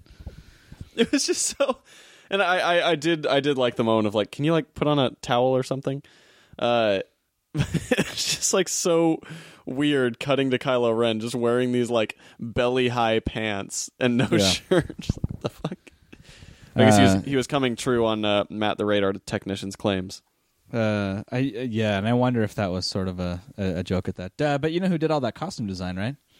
uh Jock did all the Yeah, concept art for the costumes Yeah, Jock. The- which is the- very very cool. Yeah, for for those who don't know, Jock is uh, alter ego for Mark Simpson. Uh, but every everything he does is as Jock. He uh, illustrated a bunch of comics like The Losers and Batman Black Mirror. Also did the concept art for Ex Machina um, and Dredd. Uh, just like one of my favorite illustrators of all time. So good. Oh, he's yeah, he's amazing. I mean, I, I think it's I think you can, I think that the costume design in this film goes to show that 100. percent It's Yeah. so good. It's so so good. He's been uh, he's been sharing on his Instagram lately a bunch of uh, shots. Now that he can finally put it out there, he's been sharing a bunch of shots of like his his concept drawings for uh, a lot of the the costumes, and it's just it's it's amazing. I can't wait to get that art book. Like I love the Star Wars art books, and I haven't gotten tons of them, uh, but I do want to get the Force Awakens art book and the Last Jedi art book. Yeah. Uh, no, I like the. I mean, I, I really like the art books too. I'm with you. Um. Um, so anyway, I you know I. It, I just I, I really I, I don't know. Anyway, for, so moving fo- so moving on with Kylo, just to kind of wrap him up at the end. Like he, he had this arc, he had this moment. It's all super great, and then you just see at the end just him lashing out so violently Yes, in, in that in that in that whole end sequence. And um, how awesome was that? I, I, mean- love that sequence, and I'm so mad at myself for not noticing. Well, I so I noticed that Luke's beard was darker, right? And I was like, "Oh, that's weird." Well, Uh, uh, yeah, uh, yeah. Okay, let's just we're diving into it. Okay. Let's yeah, let's dive into that. Uh, just just for a moment to talk about that conflict, and then we can move on to like talking about Rey and and Finn and all them. Um, Well, I, I just w- before I touch on that, I just wanted to because I I want to yeah I want to get there, but I just wanted to mention uh, just right before we get there that like the moment when Luke comes shows up at the base and he kisses Leia on the head and he kind of gives three PO the wink. so fucking good, the wink, man. Yep. Oh, the fucking wink. I fucking loved it because you know three PO knows he's not there. oh, you know that's a that's a good because he's fucking because he's a robot. Like he, Yeah. he knows he's not there, and he fucking winks at him. Oh, Huh. I loved it. That's that's that's actually I, I I like that observation. I didn't really like that. Never uh, connected in my head. That's that's fantastic. Yeah, Um, I so I, I was I'm mad at myself for like not a not not uh making the connection when his beard was darker, but then b you know he walks out onto the sand and he's leaving no footprints. Uh, then c you know the the like cannons are all firing on him and he's entirely unscathed. And when he brushes his shoulder off, there's no like there is no dust on his shoulder. There's no dust on him at all after being immersed in a cloud of dust. yeah. Like I, I was just so pissed at myself for not noticing sooner that he wasn't there. But I think that's just another another thing about this movie that kind of just was so like really they how they really play on your expectations. Right, you want him to be there so fucking bad. oh, totally. You want Luke to show up and just kick ass and be as Luke Skywalker is like you wanted Luke Mm-hmm. Skywalker to be. Um, and uh, you know, because for me, I, yeah, his hair, his haircut was different. His beard looked shorter. Like The it- lightsaber was back. the lightsaber was back. Like all the fucking above, like all these things that you're like, you want so bad, and I'm and I'm justifying it all in my head as I'm as I'm watching this play out. I'm like, oh, like he cleaned himself up, and then he, Yeah, you know, same. like totally like he's all his things, and like never once in a million fucking years. Even though at the beginning of the movie they pretty much teased that that's the th- that thing that's gonna happen. Yeah. Um, And I do so I, I have like some some looking forward to episode nine questions, but I think I'll save those. But there is one that like pertains to some of that stuff that I have. Yeah, yeah. Let's get those at the end. But uh, anyway, no, I just uh, uh, yeah, I, I yeah, no. So that was I think one of the best parts of the movie was when Kylo's in the in the cockpit of the uh, I don't know, was it like a ATGK or something like? I can't remember, but it was well. So no, he was he was in like the floating ship, like his oh, floating he's in ship. that's right. He's in Yeah. the ship above it. and He's like, everybody train your guns on him and shoot him. I was like, oh my god, yeah, he that was is so, so, pissed. fucking cool. Um, yeah, and he's just furious and he throws Hux against the wall. Yeah, Oh, I loved it. And like, I mean, and even like in that moment too, Hux is like, "Are you sure we got him?" You know, like in that sarcastic tone or whatever. And then having the payoff for that being that Luke is still just standing there, like, just brilliant. Uh, and then you know, like, and he's so enraged just at the sight of Luke, and especially like you know, and the other thing too is like the you know the reason that Luke looks like that as the Force Ghost is because that's the last time Kylo Ren saw him. You know, like he is Exactly. being the memory that Kylo Ren has of him. And so, okay, so wait, that that that what you just said raises a really good question though. yeah. Is he a force ghost or is he a force projection? Mm. Has he died yet? Is the scene of him dying before or after this whole scene happens? I Because think they, they you you can play with time a little bit, but Star Wars traditionally does not play with time. It doesn't. It's, line- it's, it's very linear. So it's always yeah, it's always been linear, which also like So I there- think there's, there's a bunch of other I- questions that I have about episode 9 that have to do with time as well, but um I do I don't think it was a ghost for the specific reason that force ghosts in Star Wars at least up to this point have always had uh, like a blue light around them. Right. So, uh, and I, I'm on the same page. I, I don't think. I think he, I think he died in the effort exerted to project like that. Which I did. Which they kind of already talked about in the first thing. You just had said you said Force Ghost, and that's why. I think it's because I thought the same. I've I've sort of gone. I've waffled a little bit of like eh, maybe he died before it, and that was his Force Ghost, but I don't think so. That Star Wars doesn't play with time like that. Yeah, it just it never has. Which again, it's like in a way, it it, it kind of is a is a bummer going into episode nine because there's a lot of things that I would want to be like, hey, can we flash back and like explain what happened between here and here and like all this other stuff? But I know they won't because flashbacks generally aren't a thing in Star Wars, except Right. for like the quick little mo. And that was the thing too is like in this movie, it did sort of break tradition because there were flashbacks to a certain Yeah. extent and a little bit in Force Awakens, like. But here's what's interesting about all those things, right? They you can kind of you can kind of wave them off as um force visions, Mm, but and, and it, it's so uh, uh, another thing why I like this movie so much is it's now it's really tricky to talk about Star Wars because uh um as as as so my sort of motto coming walking out of this film I was like I must unlearn what I have learned yeah, uh, because uh, yeah, there's Force visions. So Rey has these Force visions in the Force Awakens, right? Uh-huh. Uh, with the night with the Knights of Ren and stuff, but like that could have been past or future, and it also might not be correct. Like Luke saw his friends dying in Empire Strikes Back, and they didn't die. oh, that's true. So like all the Force vision stuff, all this like all this like stuff that's going on, I wouldn't put a ton of weight behind it because um, the Force might show you what you need to see versus what actually happens. Huh. That that is a good thought, actually. I uh, I dig that. Yeah, so I don't know. So uh, uh, I don't know. I mean, because think about it. We saw two flashbacks of the same scene from, from Luke, and two different things happened, right? Yeah, Uh, so we don't really know what happened. that is that is true. And I, I was thinking about that. Like, I I well no, because we we do kind of see it. We see the two different versions, and then when Luke finally explains it to Rey, uh, we kind of get there. There's a moment where we get the full picture where Luke, you know, he ignites his lightsaber, but then like is about to turn it off when Kylo Ren wakes up, Right. or when Which Ben I think- wakes up. Right. So I think we can all sort of say that Luke's probably telling the truth because he was at his most vulnerable when he was saying all that. Yeah, Right. Um, but I'm just, you know, I don't know. Uh, I mean, really, stuff I thought I knew about Star Wars is fucking toast after this movie, oh Uh, totally. and I, and I, and I'm and I'm so happy about it. I like I don't care. I think it's so much more fun that way. That uh, you know, I like the idea of kind of like. Uh, I really like the idea of that. I don't. I don't. I don't know. I don't know what I know. What I thought I knew so well. Uh, and I think another reason why this movie is so fucking brilliant is the movie fucking tells you that in the movie yeah, uh, where they're like, Luke, you don't know Luke like you thought you knew Luke. Luke doesn't fucking know Luke like he thought he knew Luke. Um, and now you, the viewer, don't doesn't know Star Wars like you thought you know Star Wars. I mean, it's just I don't know. It's, it's very exciting. I know I keep going back to that, but I, like I'm so hyped on that right now, where I'm just like excited that uh, they just changed the game so much. yeah. No, I I Um, absolutely. Yeah, I'm I'm with you.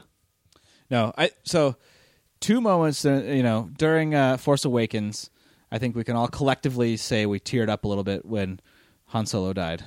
Mm. Um, or when Chewie, when it pans to the the moment that got me wasn't when Han died, but was when the camera panned to Chewie and Chewie goes! Mm-hmm. and shoots Kylo Ren. That was the that was the when it when it panned to Chewie. That's what really kind of got me got my got the onions. Oh, flowing, same. but- Yeah, Hey, like Harrison Ford's reaction didn't really get me, but yes, like Chewie's reaction to that, I was like, "Fuck."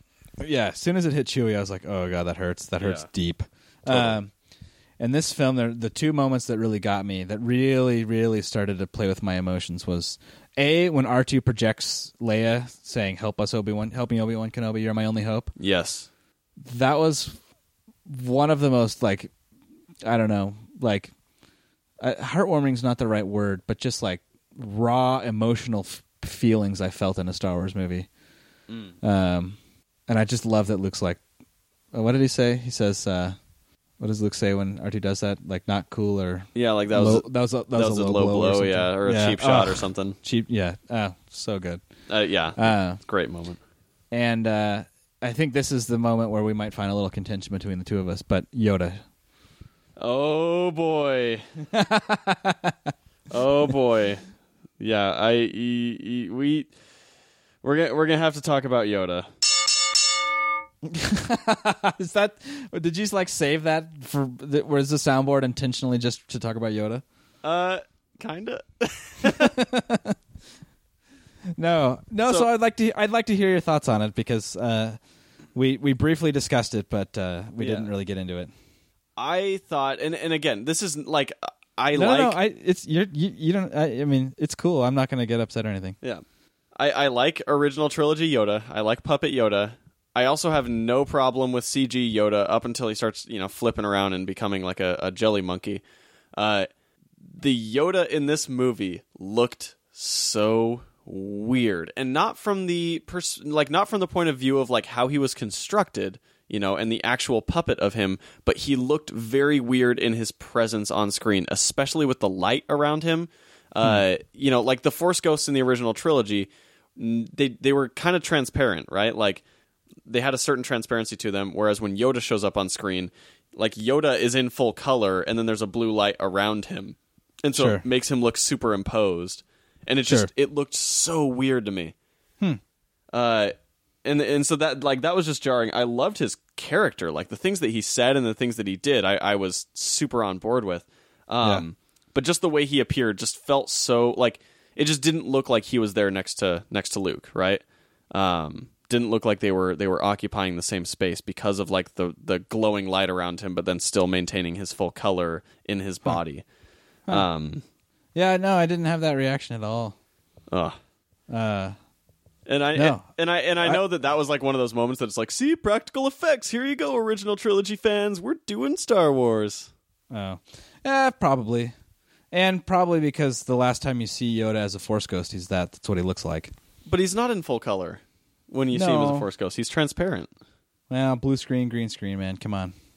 yeah, but they, I mean, in today's No, I day and know. age, they can make a transparent character. No, I know they. T- I'm just kidding. But uh, no, he didn't. Uh, he, he didn't bother me, and I was actually really excited that they made him a puppet. I thought that was super cool.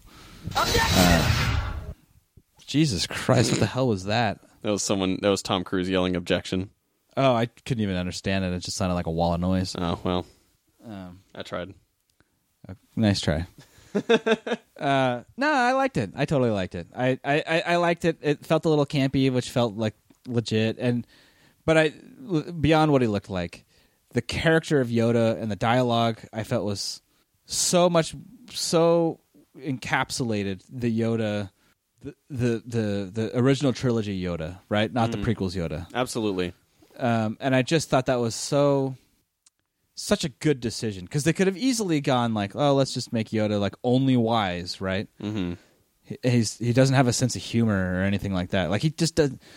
He doesn't in the prequels at all, and Yeah, he's very somber in the prequels. right. And I like I get it, and like I think that's why we all fell in love with Yoda so much is during Empire. He's just like a cackling swamp monkey, right? And it's yeah, fucking, he's fucking crazy. it's fucking amazing. Um, and so I just really like that how to re- return to form and his sense of humor. I thought one of the best lines in the entire movie was "Page turners, they were not." Like so fucking good, man. Like, like, and just the conversation he has with Luke, and you know how he's, you know, he's just kind of like, "Hey, Luke, like, pull your head out of your ass, kid. Like, you're you are taking yourself too seriously at this point." Uh, applause. Applause. Can you can you seriously though? It's so fucking annoying. uh, uh, it's just wonderful, absolutely wonderful, and the kind of the resolve at the end where he's saying like, as a teacher, your students will outgrow you, Mm-hmm. and you have no control over that, and how important of a message that is for Star Wars. Uh, Yeah, like an important message for Star, and also, I mean, like the the thing that when when Yoda was talking about the books and and like, did you actually read them, and like, you know, why are you holding these books so sacred and stuff? Like to me, the the biggest thing that stood out immediately was like, you know, the sort of real world context of that, like. Hey, maybe we shouldn't govern based on books that were written thousands of years ago that may or may not have been true. Like, regardless of, of whether or not you believe they're true, it's like, well, sometimes we need to, you know, make our decisions today based on what's happening today rather than what somebody wrote in a book thousands Yeah. of years ago. Exactly. I mean, it really that's such a poignant moment in that film, and I think that's really what ties the entire thing together for me. yeah, Um, absolutely. and and really kind of took it over the edge of like went from like I'm having a lot of fun in this movie to like oh shit this movie's fucking got it going on. This it's it's it's very self aware in the right way. yes. Uh, yeah, I mean you can take it in that real world situation. You can take the other real world wor- other real world where it's like like yeah Yoda's like just fucking get rid of all this shit and you know and we you know we're so hyper focused on the Star Wars that we think we know that's time maybe it is time to sort of get rid of the Star Wars that we think we know and embrace a, a new future for Star Wars Yeah. um, and uh, and, and doubly so cool because he says, "Rey, you have Rey has all she needs out of there, right? Rey has what she needs out of there, whatever." And then at the end of the movie, you see that she's got the fucking books in that drawer, and it's just like, "Oh shit!" Yeah. Like, oh my god, that's so good. And it was Uh, almost it was almost like Yoda covering uh covering for Rey in a way. of- I think it was hundred percent that you know. because Yoda doesn't even let Luke go in. He's like, "You don't need to go in there." Yeah, he just lights it Like- on fire. he just fucking lights it on fire. it's so good, and and so everyone's a lot of people are also like Yoda can't use the fucking force lightning. I think what's so what's so cool about that moment with Yoda is the force isn't Isn't light and dark. isn't light and dark. The force is a natural thing that exists in the Star Wars universe, and he's able to manipulate that how he so chooses. One of which ways is to cause the lightning bolt to set the tree on fire. Yeah. Um, No, I loved that. I yeah, me too. It's just so great. And Frank Oz coming back. I mean, let's I, you know, all Oh, hail Frank Oz. Like, It, just absolutely. was, it was so great. And so, but speaking of Yoda, and this one of the one of the things, one of the best things I've read so far about all the. Uh, all the all the there's there's uh, there's so much hate and backlash going on right, right now, and it looks like it looks like you know people are like coming out in droves on like multiple accounts to give it one star for fuck you. Who cares? Like, why are you doing that? What you know? I don't know. Yeah. Uh, anyway, uh, one of my biggest one of my biggest heroes, my current heroes, Chip Zdarsky, summed up a lot of my thoughts in terms of this whole like Yoda and and or, and or sorry, rather like the how people are so pissed about Luke. Uh, and he says, if the prequels came out before the original trilogy, fans would be complaining that they made Yoda a cackling swamp monster or a cackling swamp loser. Yeah. Um, Which is that's just a hundred percent true yeah, absolutely. right? Like what a dramatic difference that character is, and I think that's why a lot of people, that myself included, had a little bit more of issues with the prequels, is because the original trilogy sets Yoda up as this character, and in the in the uh, in the prequels, he's not the same character. Yeah. Um, and one of the things I think that makes Yoda so important is that Yoda's the drunken master, right? Yoda's you watch these old kung fu flicks, the the, the, drunken master who like uh, plays jokes and uh, like doesn't take things seriously and um, uses that sort of uh, lighthearted nature to uh, teach lessons, right? To to your kung fu students or whatever. And I, you know, it's really important. And they just took that out of him in the prequels, and they brought it back in this, and it was so good. Yes. And they give it to Luke. They gave it Luke. Like one of my favorite scenes in this movie is when Luke like whips Rey with that little like plant frond thing. it's so good. She's like, I, I think I feel it. Oh yeah, do you feel it? You feel it? It's so fucking good. I loved it. I loved it, and and that just made me really happy that they brought some of that humor back uh, to these characters because I don't know the self-centered, like self-important gravitas of the prequels. Just that's a big problem I have with it. Yeah. No, I, I totally I totally agree. And that was uh, and I also liked that so when when Luke explains the force to Rey, uh, in all honesty, it's it's kind of a have your cake and eat it too moment where like basically his explanation is it's it doesn't matter. Like his his explanation is like it's a thing and it's around us and it's not a power and it's it's just it's a thing. You know, but like if you're a person who who is like, yeah, midi chlorians and all that stuff, like he doesn't really say anything that would, you know, uh, go against that.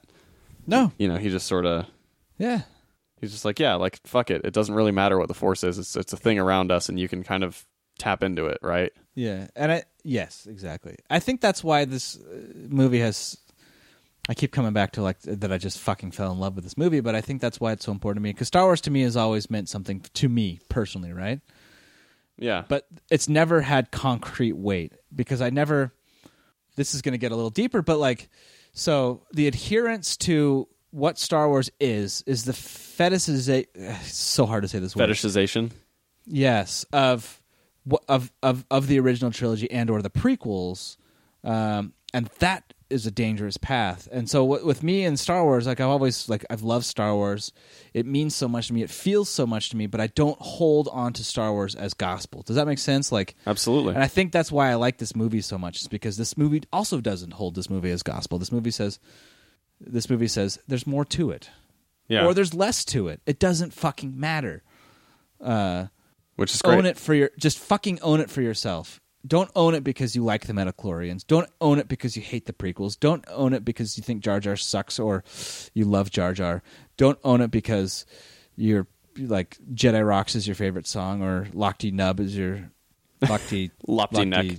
Lapti Nek is your favorite song. Like it doesn't fucking matter.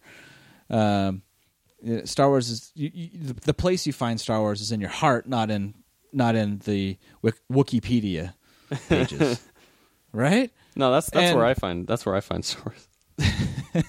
I mean, that's where I look up uh, who Paul Treatham is, but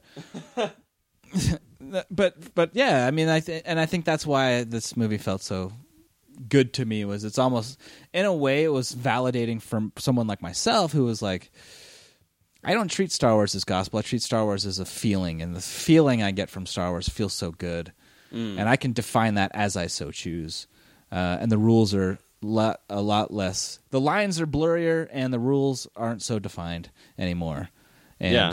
that's really important Yeah. for me. For me, Absolutely. I I 100% agree. Yeah, I just I really just see so much. I don't know. When I woke up Friday morning and I was like started reading reviews, I was like, I like flipped on IMDb because I was you know blacked out. So then when I got when I woke up Friday morning and I was like, oh, let's see what the IMDb rating is, and I was like, I think at that point it was like seven six or seven nine or something, and I was like, hey, that's pretty fucking good. So I go down to like the reviews and like go to the user reviews and they were all one star reviews and I was like, what is happening right now? Like I don't understand this. Um, I just think it's so fascinating, man. Yeah. Because like, like what Rotten Tomatoes is like ninety four critic and fifty something uh, viewer. Yeah, I mean it's it's the reverse of uh of how DC fans have been feeling on their movies. It's crazy. yeah. Um, so yeah, I don't know. I don't. I don't know. It's so weird. Yeah. No, I I a hundred percent like it's it's it's not surprising considering they are taking a a very old, you know, like beloved franchise and kind of going in a, a super new direction with it. Uh, it's not surprising that it would be so polarizing. Uh huh. Um, but it, it is just so uh, I don't know. It, it is a little shocking to see a Star Wars movie uh, be so weirdly received by fans. Yeah, I mean, well, uh, I mean, I, I lived through the prequels. I remember that. That's true. Um, but I think the the prequels were so different, though. The prequels were like this one's so much more polarizing. Like the prequels were like people were like, I hate them. Why the fuck does this exist? And or is meh. Yeah. Yep, right. This is like you get people like me who are like just fucking love this movie, and then the other side of the spectrum, people just can't are just like. I mean, people are saying that people people are saying this movie is worse than the prequels, Uh, which is which is crazy to me. But it, it's it's it's out there. It's so deeply polarizing. Um, I, I could see I could see an argument to be made that some people might have enjoyed Revenge of the Sith more. However, I disagree. But I, I can see that point being made, especially as somebody who like, you know, for me, like I I as a kid had more excitement for the prequels than I did for the original trilogy. And I can see people of my generation sort of like you know, and especially younger, having more built up in their minds and and and more payoff for them emotionally with Sure. Revenge of the Sith. Sure. Um, but I yeah, can I see mean, it. I, I mean, I can see that too, but it just yeah. That's, it's just not. Yeah, it's just not how you feel. No, it's just hard to process that, but um yeah, I don't know. It's just it's just wild, man. It's so you know, and so that's so kind of going back to like, you know, I think I think if the law if the if the Force Awakens would have been received like this, I think I would have actually been pretty upset about it. Mm. But the fact that this movie is this polarizing, this is going to make me sound like such an asshole. But you know what? I don't care. There's a part of me that is like is a lot because a lot of people are like, "That's it. I'm never watching another Star Wars movie again." They've they've completely ruined Star Wars. And there's definitely the part of me that's like, "Good riddance." Like, Yeah. it's it's fucking move forward or get off the fucking boat. Um, and this movie is moving forward in such a dramatically different way. Yeah, I mean, I Uh, I think in in any regard, like the people who respond to a movie by, by being like, "Fuck this, it ruined it," and I'm never watching one again, and I'm burning all my whatever the fuck. I'm like, shut up, like. Totally. Like it, a- a- as much as I do not like the prequels, um, they do not make me hate Star Wars. Yeah. Um, uh, and um, I mean, I definitely had like a little bit of a breakup from Star Wars after the prequels came out.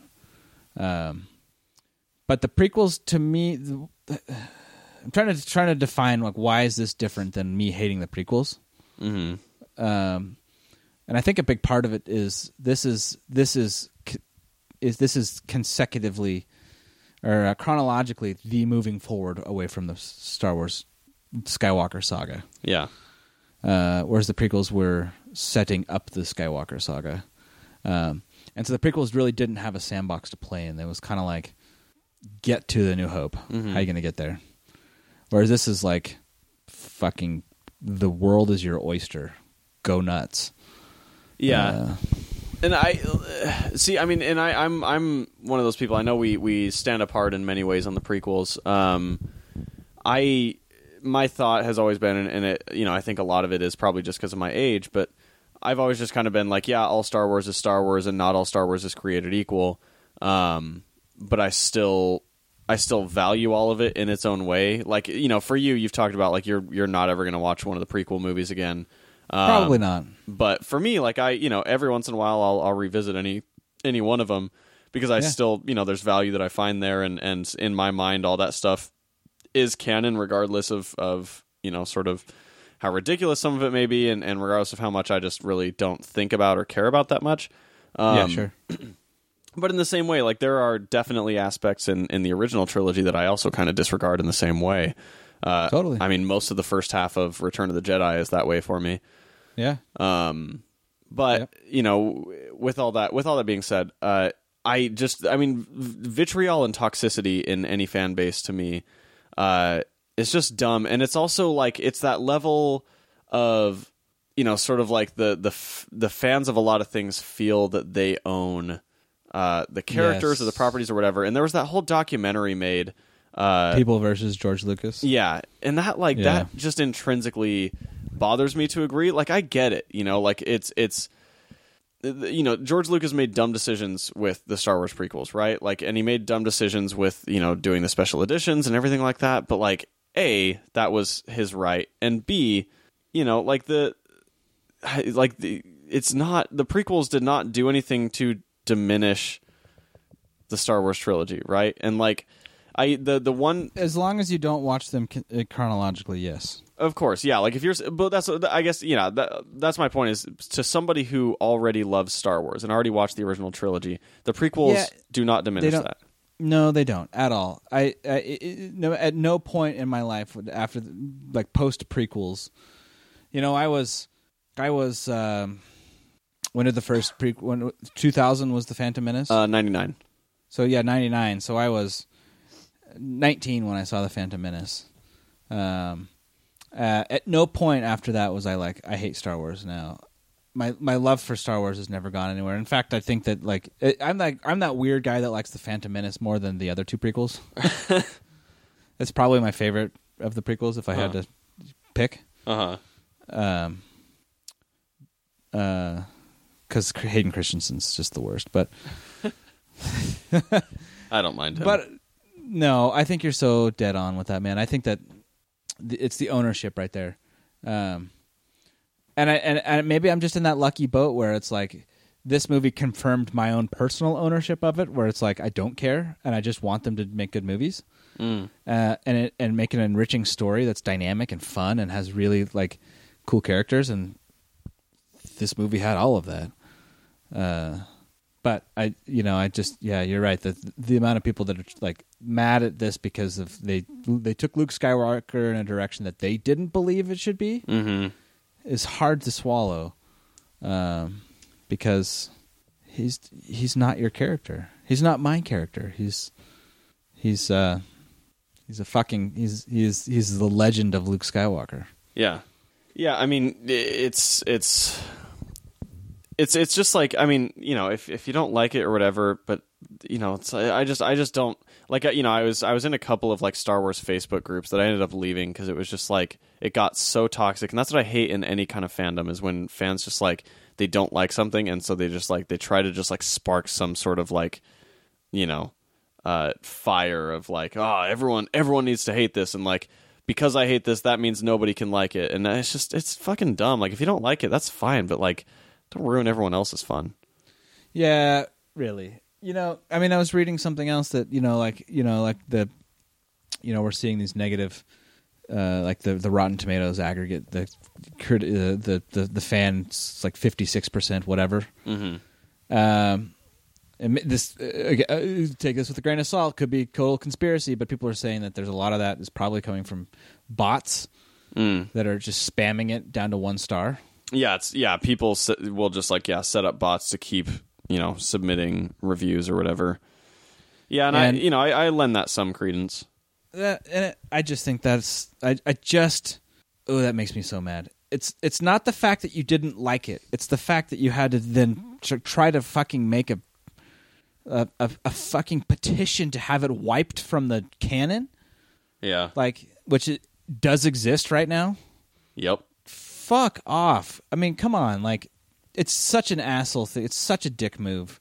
Um Yeah, it's just it's just it- people being bitter and thinking that they have some sort of ownership of it. And I get it, like you're a fan and it's a thing you love, but like, come on, be reasonable. Well, and well, it's just so disrespectful to the people that you would consider your family, right? Like, I think a lot of people who are really huge Star Wars fans kind of view Star Wars as a family, right? Like, we're this big Star Wars family.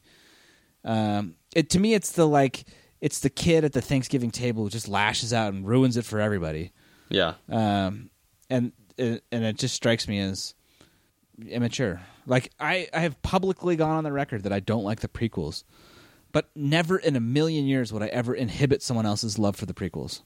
yeah, Um, if you like the prequels, if the prequels are really do something for you, then that's so fucking valuable. Hold on to that, and I will honor that for you. And I think that, you know, that's what Star Wars is. That's the love that we can bring to Star Wars, not this bullshit. Like, let's downvote it all to one star just because I didn't like the movie. Um, yeah, you know, it's just it's such a dick move. totally. Uh, and it, and it, and, it, and and you're right. It's toxic and it hurts the entire thing. Yeah. Um, are you by like really quick? I just wanted to check in with with you on a personal note. Do you have to jet real quick, or do you still have some time? Uh, I got about 15 minutes. Okay, cool.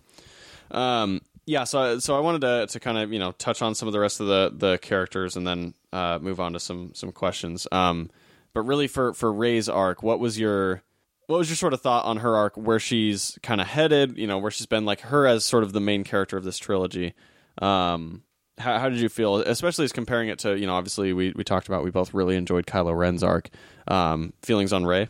Um, yes, I don't know. Same. I just I, I'm really excited to see where Rey goes. I really like that Rey has her own agency in this film. Yeah, and it's kind of, I mean the film's kind of about agency. Yeah, For her. and she's and she's she's really she's taking her sort of destiny into her, her own hands instead of letting the force guide her to some degree. Mm-hmm. And I really like that. Um, and I really like that. Uh, you know, I like kind of the play of like Luke's like, "Don't do this," and she does it anyway, just like Luke did. Yep. Um, I really like that. I just so I, I'm very excited. I think Rey is one of my favorite Star Wars characters. Period. I agree. Uh, and, yeah, and and I like to to piggyback on that. You know, especially the the agency thing. I mean, the whole movie was her basically, you know, rejecting, you know, or learning rather to reject, you know, what came before and like what other people think that she is, and to stop worrying about like who are my parents and like what's my destiny and you know like what's what's the path that's laid out for me what do these people or these people want me to be like it's it's the the movie's about her just being like no fuck it like i don't care what other people are telling me i am you know or what other people think i am i'm just going to be whatever i feel i'm supposed to be yeah. that's so Yes. good It's so good, and it's. I think it's such an important message to children. yeah Um, I think Rey is the hero we all really need in the world right now. oh yeah and es- Uh, and especially children like you know Exactly. I think we were all often very shaped by our expectations and like what our parents or siblings or family did and, and thought, you know, for us and like you know, and especially if we're talking about sort of the context of like women or, you know, like people, you know, like whatever race you are, whatever gender you are, whatever like class or, or culture you come from, like having those things constantly tell you what you're supposed to do with your life uh, you know, I, I I think that that repudiating that type of idea is is a healthy thing to do. Yes, I mean, I really just think this this movie is so progressive Yeah, um, on so many levels, and I think that I think there's a lot of that's why it's getting downvoted so hard is because people don't want change, uh, and people want people things people want things to remain the status quo. yeah, But any, anyway, to lead back to Rey, I just uh, yeah, I, there's, I don't have much to say other than well, two things to say. One, I fucking loved her arc, and I think she's an amazing character. Uh, and two, I kind of want to save talking about Rey till we get Rachel back on the show, mm, yeah, um, uh, because I really want to know how Rachel felt about uh, that uh, about h- h- how they wrote uh, how they did her character. Yeah, totally. Uh, and, and and same with Rose. I really want to lend that. I really want to lend Rachel's voice to this conversation in that sense. yeah, Um, and Rachel, we we forgot to mention it because we just kind of like dove straight into things and, and we suck at introducing the show. But yeah, Rachel wasn't here; she had car troubles and she's kind of had to deal with a bunch of stuff. Um, so she wasn't able to make it, but she'll be back next week. Yeah, and we'll. Well, I mean, you know, this is the Matt and Jason uh, rant about Star Wars, but uh, we don't want to silence Rachel's voice in this because she's just as you know, she loved Star Wars just as much as we do. So Totally. I want to give her as much of a floor as she needs to be able to talk about all this kind of stuff. Well, so. I think yeah, and I think it's like you know, uh, Ra- Rachel's never uh, loved being the only one to to talk about something. But the nice thing is that I'm sure for Star Wars by next week we'll still have plenty of thoughts to have a conversation around, rather than just like telling Rachel to go on a big monologue for a while. Ta- absolutely. Um, but uh, let's see. So Rey, um, what about Finn? Finn, I really liked. I'm I'm I'm torn a little bit. There's a part of me that would have been really happy if Finn would have actually died. Mm.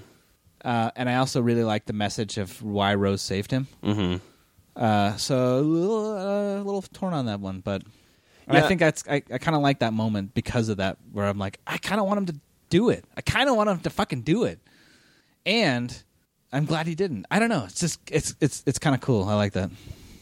Yeah, I, I, I, I, Finn in in these two movies, Finn has kind of been the most uh, bland character for me of the sort of main characters. Um, Uh-huh. I like his his story of like you know turning against the First Order and all that stuff, but I've I've just found like I don't know the he he hasn't had tons to do outside of like the first act of the Force Awakens. Um, other than that, he's kind of been tagging along with people. Uh, however, I really, really enjoyed um, John Boyega's portrayal, like especially in the scene when he's first going to escape, you know, and, and find Rey or whatever, uh, or at least you know, like leave the tracker for Rey. Anyway, uh, like he, I, I, I loved that interaction with him and Rose at, at first, and I, I like his acting. I think is fantastic, and and the times when he's given something to do, you know, it, he really shines. Uh-huh. Um, I just haven't found tons to to really grab onto very hard with this character outside of like the first half of Force Awakens. yeah, Um, I can see that. but you know, and then like you know his his like his arc in this movie was definitely one of or like the things that he does. It was definitely him witnessing a lot of things and taking in a lot of information. You know, he's he's sort of like viewing a lot of, of Benicio del Toro's worldview. He's experiencing a lot of Rose's uh, worldview. Um, you know, and just, like again, it's just like it's him sort of taking in and processing things. Um, and I, I wonder sort of what that's all going to lead to in the third movie. If maybe there's a, a big sort of character twist with Finn in uh, Yeah. episode nine Sure.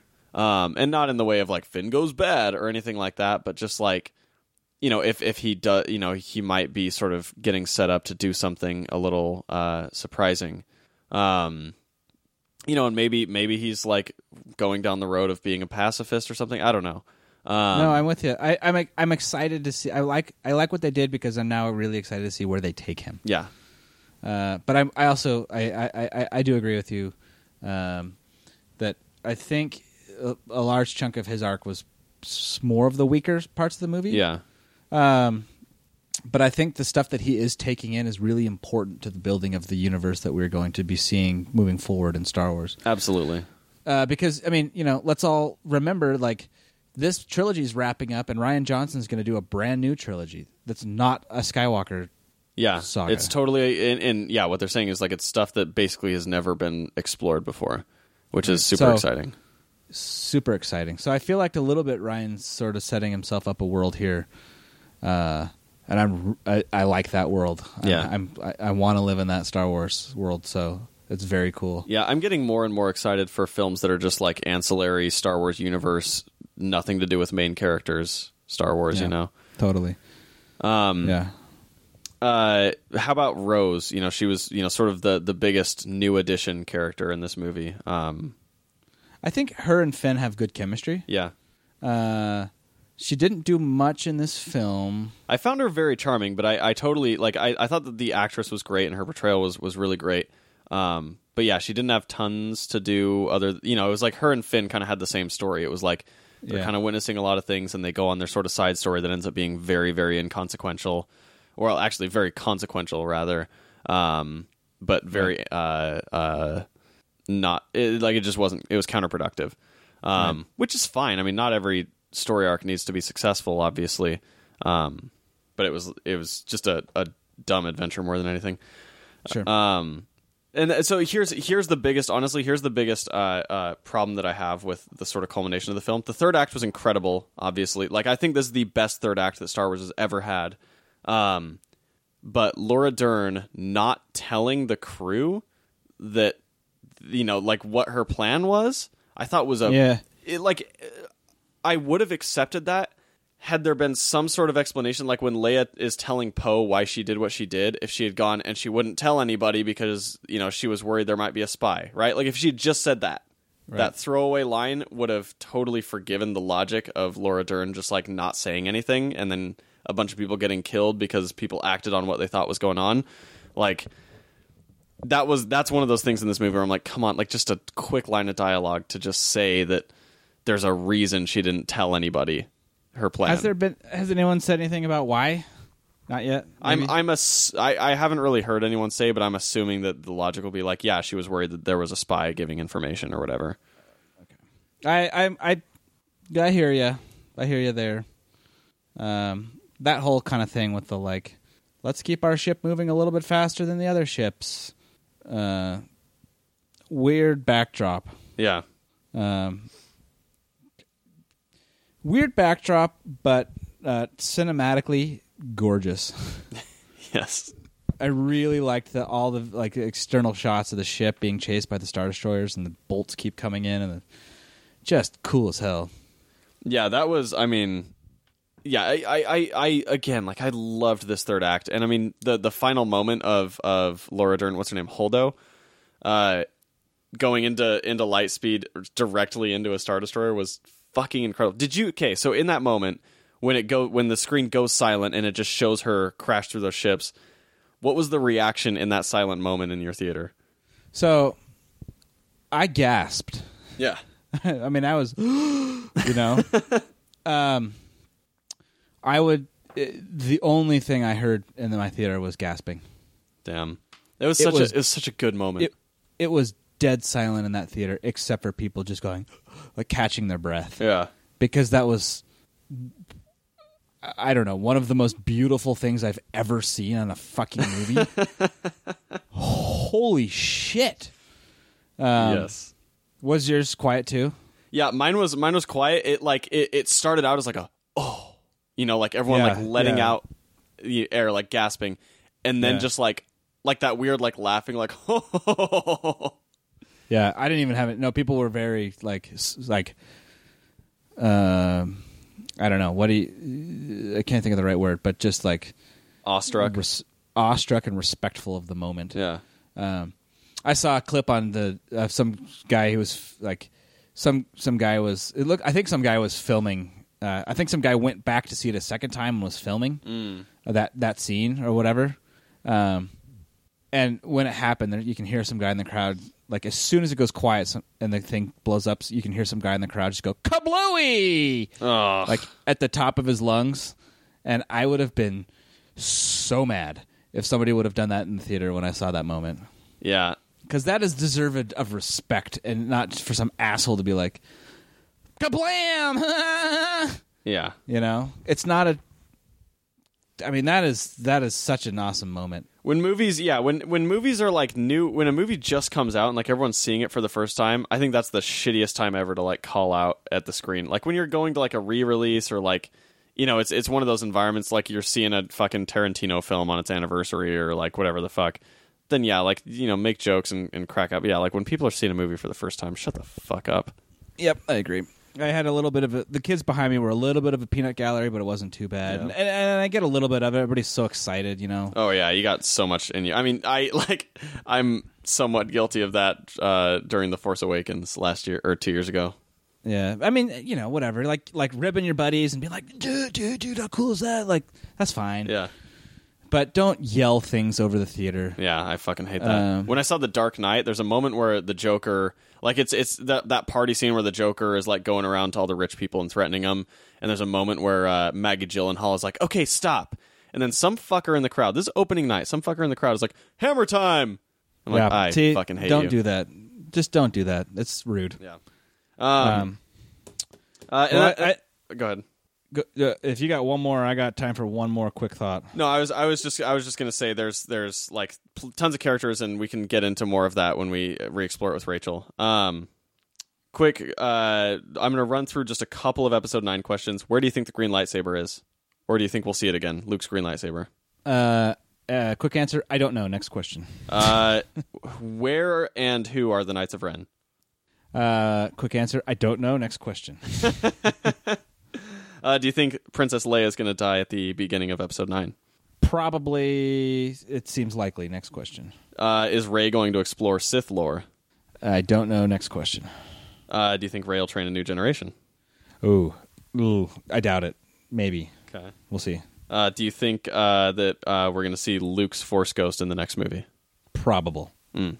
Interesting. There's a. I have a few more, but we'll talk about that on the episode with Rachel. Um, I mean, we see all the. I mean, Yoda shows up in Return. Obi Wan shows up in Return, and Empire. So yeah, I think it's probable that Luke shows up. Cool. I dig it. I dig it. I dig it. Um, I right. think uh, I think we're we're wrapping down. Matt's uh, about out of time. This has been a super long episode because you know Star Wars and all that stuff. Um, but you know, there's we're Matt's Matt's hearing the doorbell to get on out of there. Um, and so I guess we're really gonna have to to to Just oh my god. um. Anyway, Six hours later. I think it's about time to wrap up the show finally. Um, you can find us on Twitter at SavageLand Pod, Facebook and Instagram at SavageLand Podcast.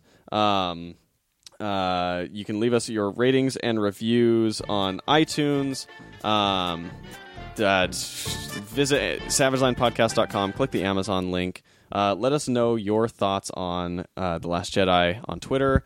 Um, the the winner of the last Twitter giveaway uh, has been decided. We pulled it out of the hat, and I'm pulling up the name right now. It was the world's easiest competition. The next time we do one, guys, I mean, you like it. It is going to be so easy to win um, because this person, whose name is da, da, da, da, da, da, da, da, da, Sean Frederick, Sean Hooray. Frederick at Tenique 420 uh, he won the giveaway.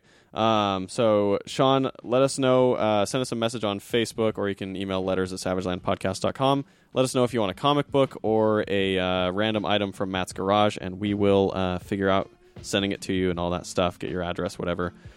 Um, Matt, anything else to say before we uh, throw this thing off into the road? May the force be with you.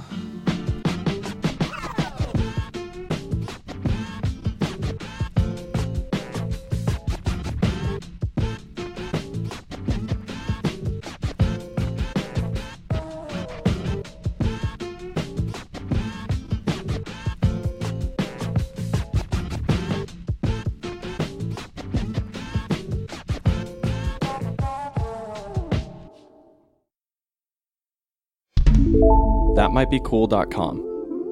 You never know.